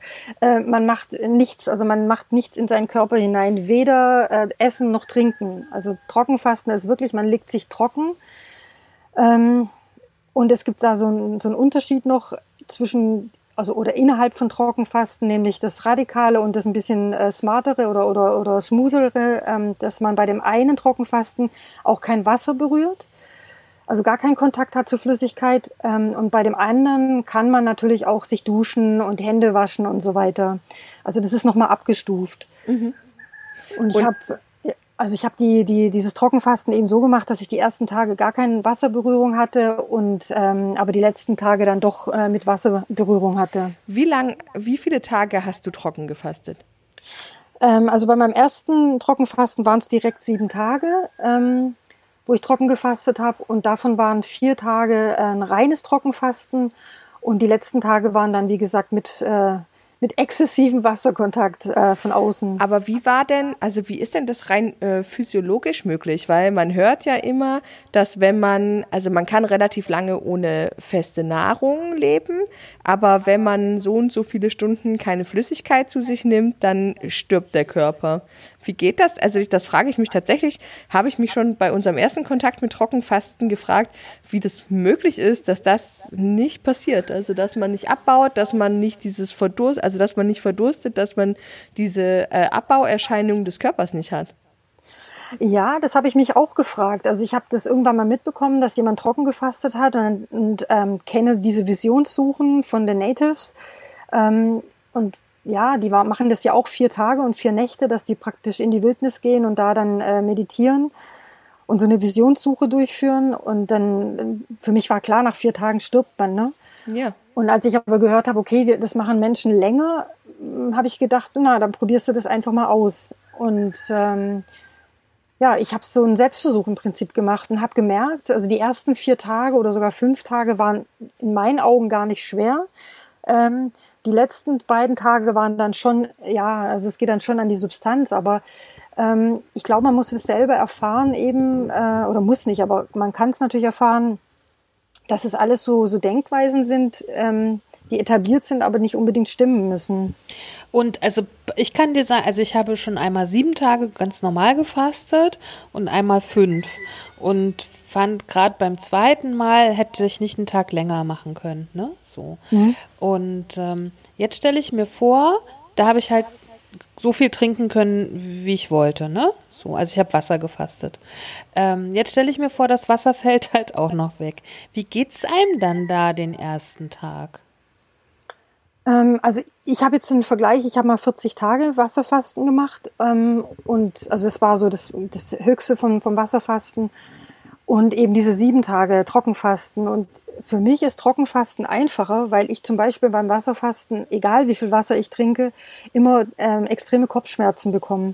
Und beim Trockenfasten habe ich das gar nicht. Ähm, und ich glaube, dass auch viel so eine, so eine Mindsache ist. Also, dass man, ähm, ja, wenn man, also wenn man jetzt Wasser fastet, dann fastet man ja auch im Prinzip von diesen ganzen Tätigkeiten, die der Körper hat. Ja, und auch dieses, man, muss essen und das Essen zubereiten, das nimmt ja einen ganz großen Teil ein. Und wenn man den jetzt weglässt, das ist ja eigentlich auch dieser, dieser Fasteneffekt, dass man das alles nicht mehr macht. Ne? Und wenn man jetzt das nochmal reduziert und sagt, ich trinke auch nichts mehr, finde ich persönlich jetzt gar nicht mehr so den großen Schritt. Ähm, also bei mir war das Tatsache so, ein, so eine Entscheidung zu sagen, okay, ich versuche das jetzt mal. Ich habe mir nicht sieben Tage vorgenommen, sondern ich habe gesagt, so ich mache jetzt mal drei Tage. Mhm. Und dann gucke ich mal äh, Tag für Tag, wie es mir damit geht. Und wenn man sich da entschieden hat, also zumindest geht's mir damit so, ähm, ja, dann, dann ist das jetzt gar nicht so schwer, also im Vergleich zum, äh, zum Wasserfasten. Was hast du, ähm, also in den Tagen, wo du dann quasi gar nichts zu dir genommen hast, was hast du da so an körperlicher Aktivität vollführt? Also hast du ganz normal deinen Alltag weitergelebt oder hast du dich da auch eigentlich komplett äh, rausgenommen aus allem? Ähm, also ich habe die ersten drei Tage ganz normal gemacht ähm, und dann am vierten Tag ähm, ja, bin ich so ein bisschen ja, über meine innere äh, Grenze drüber gegangen, weil ich war da irgendwo, es war im Mai, es war relativ heiß hier schon und ich bin dann einen ziemlich langen Berg hochgelaufen, auch noch mit Sachen, die ich tragen musste.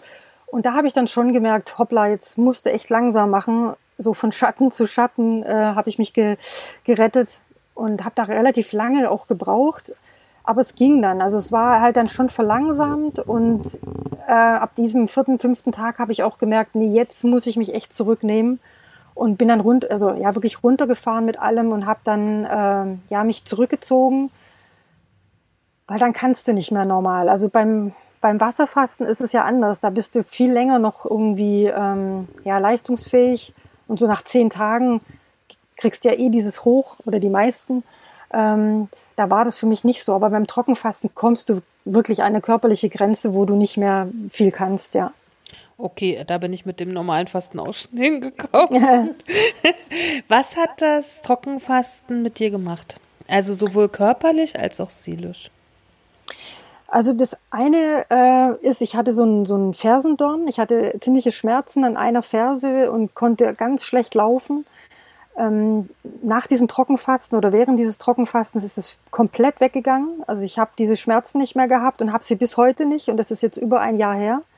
Also das hat, ist völlig ausgeheilt dadurch. Ähm, und auf der mentalen Ebene hat es mir unwahrscheinlich Kraft gegeben, weil ich eben gemerkt habe, generell Fasten ist ja etwas, wo dir zeigt, dass dein, dein Geist, sage ich jetzt mal, ähm, stärker ist als, als dein Körper und dein, dein körperliches Verlangen, deine Gelüste und ähm, gerade jetzt bei mir als, als äh, ehemals dicken Menschen, ich habe ja schon einfach ja Gelüste gehabt ne? und, und oftmals gegessen, obwohl ich gar keinen Hunger hatte. Und einfach da wieder in diesen Prozess reinzukommen und zu finden, äh, Mensch, das, was entscheidet, ist ja nicht mein Körper und meine Gelüste, sondern da ist was, was drüber steht und das ist mein Wille, ja. Und das hat mir sehr, sehr, sehr geholfen. Also ähm, das war das eine und das andere ist natürlich auch so dieses, ähm, das kann man ganz schwer beschreiben, wenn du mehrere Tage überhaupt keinen Wasserkontakt hast und ich bin dann danach in den See gegangen und hatte praktisch unendlich viel Wasser um mich herum. Das ist ein, ein Gefühl, was durch und durch geht und ähm, ja, was, was sehr berührend war, einfach so dieses Element Wasser wieder zu schätzen. Mhm ähm, diese, diese Sachen, würde ich sagen, hat es mit mir gemacht. Und äh, wie wird Trockenfasten gebrochen? Ähm, also ich habe ein bisschen Wasser getrunken und äh, zu viel Orangensaft, frisch gepressten Orangensaft. Also ähm, eigentlich sollte man langsam wieder anfangen, äh, Wasser zu trinken und dann am besten mit irgendwelchen Obstsorten, also Melone zum Beispiel, wo ganz viel Wasser enthalten ist, sowas dann äh, langsam aufbauend zu essen und ähm, ich habe dann aber zu viel Orangensaft, wie gesagt, mir gepresst und das entgiftet dann nochmal ganz heftig. Da ist mir dann richtig übel geworden auch. Mhm. Ähm, ja, also einfach langsam ähm, das Wasser wieder hochfahren im Körper. Und ähm, dann hast du ja anschließend mit deiner Frau dieses Buch geschrieben. Was hat euch dazu bewegt, das dann auch noch aufzuschreiben? Also meine Frau hat es dann nach mir gemacht. Die hat dann äh, das erste Mal Trockenfasten mit vier Tagen gemacht und dann hat sie es nochmal mit sieben Tagen gemacht. Mhm. Und sie hat zum Beispiel gar kein Übergewicht, also im Gegensatz zu mir. Und da war das eben auch spannend bei ihr zu sehen, äh, was bei ihr passiert. Ähm, sie hat sehr starke Gelenkprobleme, so Richtung Arthritis. Und also ab dem dritten Tag ähm, waren diese Schmerzen komplett weg. Also es war wirklich faszinierend zu sehen, dass so Entzündungsprozesse im, im Körper ja einfach mit diesen Trockenfasten gegriffen werden können. Und da wir da so begeistert eben drüber waren und ganz wenig Literatur überhaupt auf dem Markt ist und auch ganz wenig äh, Videos darüber gibt, ähm, haben wir einfach gesagt, dann machen wir selber was, ja, weil wir dankbar für das bisschen, was wir gefunden haben, weil das schon auch ein, ein Triggerthema ist. Also viele ähm, finden das ja fahrlässig und ähm, ja, sind erstmal sehr so, ups, was ist das? Ne? Und wenn man sich aber näher mit dem Ganzen beschäftigt, ist es, finde ich zumindest ziemlich schlüssig, ist eine alte Heilungsmethode ähm, oder Heilmethode. Und deswegen haben wir gesagt, wir schreiben das einfach auf. Wir haben ein kleines Büchchen drüber geschrieben, ähm, wo es eben genau darum geht, diese vergessene Heilkraft des Trockenfastens weil es etwas ist, ja, was, was unsere Vorfahren einfach gelebt haben und warum nicht auch heute. Du darfst gerne jetzt auch noch mal Werbung machen und sagen, wie das Buch heißt, wo man es kaufen kann, weil das interessiert Antje und mich auch. ja, also das heißt Trockenfasten, die vergessene Heilkraft des Trockenfastens. Ähm, das ist von mir, also Line Fuchs und Katja Schindler geschrieben. Ähm, gibt es unter anderem bei Amazon. Man kann natürlich auch bei mir direkt anfragen. Also wir haben ja eine Webseite, ähm, entweder Wildnisfamilie einfach suchen oder über mich gehen Line Fuchs. Baumperlenfrau, also dann, dann findet man das. Ihr könnt ja vielleicht auch einen Link reinsetzen. Das, das können wir machen. Genau. genau. Mich würde nochmal, weil du gerade fahrlässig gesagt hast, gibt es denn den Punkt, den man spüren kann? Also man verdurstet ja nicht von einem Moment auf den anderen wahrscheinlich. Man stirbt wahrscheinlich auch nicht von dem einen Moment auf den anderen, ne? Aber sagen wir mal, jemand würde während des Trockenfassens in so einen Moment kommen, der gefährlich ist, oder? Also gibt es sowas? Ja, auf jeden Fall. Also ich würde zum Beispiel auch nur, also ich würde nie empfehlen, dass überhaupt jemand Trockenfasten macht. Und wenn, dann würde ich empfehlen, das wirklich mit einem Arzt zu machen. Also wir zum Beispiel bieten hier auch eine Begleitung an und haben einen Arzt, der sich darauf spezialisiert hat. Ähm, der hat auch mich begleitet. Nach dem fünften Tag bin ich auch zu ihm hingegangen und habe gesagt, so jetzt will ich einen Check-up haben. Ich mache jetzt nur weiter, wenn ich wirklich einen Arzt an meiner Seite habe. Ähm, weil das ist natürlich auch kein Spaß mit Nieren und so weiter. Ne? Da muss man einfach aufpassen und ähm, auch jemanden dabei haben, weil man am Schluss einfach schon abbaut und dann ist es wichtig, dass man jemand dabei hat und ähm, das nicht irgendwie alleine durchzieht. Vielleicht auch einer, der so einen Draußenblick hat ne, und dann äh, sagen kann, hey, pass auf, ähm, ich spiegel dir jetzt mal, was ich hier sehe. Und äh, also ich glaube, das ist wichtig, wirklich jemanden zu haben, der, der, der ein bisschen trocken drauf schaut. Ähm, und wie gesagt, am besten wirklich auch einen Arzt vorher zu fragen und mhm. ähm, bestenfalls wirklich mit jemandem zusammen als Arzt das zu machen, wobei man da natürlich nicht viel finden wird. Wie gesagt, wir haben hier einen, der das macht und der, der macht es auch länger, also bis zu elf Tagen und hat auch wirklich schon äh, Leute, die im Endstadium Krebs waren, äh, wieder heimgehen lassen, die dann wohl gesund waren. Kann ich jetzt nicht äh, ähm, beweisen oder sowas, aber ähm, ich denke, dass es wichtig ist, wirklich jemanden zu haben, der sich damit auskennt. Ja, ja. Und äh, das müssen wir auch nochmal so drauf hinweisen, ne? Ja. Dass, das, dass keiner das so einfach machen soll. genau. Also wir, wir, wir, wir tun ja alle Trockenfasten. In dem Moment, wo wir abends um 10 ins Bett gehen, ja, oder um 11 oder um 12 und dann schlafen, äh, fasten wir ja alle trocken. Mhm. Ähm, und dann ist es eben so, man kann das ja ausweiten. Man kann ja sagen, ich mache mal die ersten Male einfach 12, 12 Stunden oder mal 24 Stunden oder auch mal 36 Stunden und hangel mich so ein bisschen dahin und mhm. teste mal aus. Und ähm, man muss ja nicht sofort irgendwie auf sieben Tage hoch oder sowas. Das ist ja nicht irgendwie ein Wettbewerb. Ähm, es gibt dann verschiedene Phasen einfach auch in diesem Trockenfasten, wo man beachten muss. Und deswegen ist es immer gut, man hat jemanden an der Seite, der da begleitet. Und vielleicht auch so ein Tapetenwechsel, ähm, dass man, dass man, also eine Mutter jetzt, die für ihre Kinder kochen muss, ist vielleicht nicht so äh, ja, hilfreich. Mhm. Weil es natürlich auch, weil man ja auch die Seele letztendlich fasten soll, ne? Ja, da brechen natürlich auch äh, Sachen hoch ne, in, in dieser Phase. Also das sind komprimiert sieben Tage oder fünf Tage oder vier Tage, je nachdem, wo ja dann schon auch an, an nicht nur an die körperliche Substanz, sondern auch an, an die Herzenssubstanz geht. Mhm. Von dem her wäre es natürlich gut, man hat Zeit für sich und kann eben da sich auch auf sich besinnen. Ne? Ja. Ich würde sagen, liebe Lina, wir lassen es dabei, mhm. weil wenn die Leute oder die unsere Zuhörerinnen mehr über das Trockenfasten wissen möchten, sollen sie sich dein Buch kaufen, oder? Genau, sie können mein Buch kaufen. Da ist auch hinten drin eine äh, Telegram-Adresse, weil wir so eine Telegram-Gruppe aufmachen oder aufgemacht haben, mhm. ähm, wo Interessenten reinkommen können und man sich austauschen kann. Ja, am besten einfach das Buch äh, sich durchlesen und schauen, ist es was für mich? Ähm, genau. Und äh, ich sage jetzt auch mal im Namen von Kati, äh, dass wir ganz, ganz froh sind, dass das so kurzfristig geklappt hat. Ja. Weil ähm, Fasten, mich interessiert es sowieso, aber es gehört ja auch zu unserem Monatsthema. Ja, super. Liebe Line, ich sage mal liebste Grüße von Leipzig nach Portugal. Jawohl. Ja. Und wir verlinken alles in den Show Notes, so dass äh, ihr mit eurem Buch auch noch die Möglichkeit größtmögliche Aufmerksamkeit kriegt und eins davon landet bestimmt auch bei uns. Alles klar, super. Auf jeden Fall. Dann sagen wir mal Dankeschön und bis bald, ja? Ja, ich danke auch. Bis dann. Tschüss. Tschüss. Cause not eating cake's not gonna help. What helps us is a riot. Cause honey, did you ever notice the dying diet?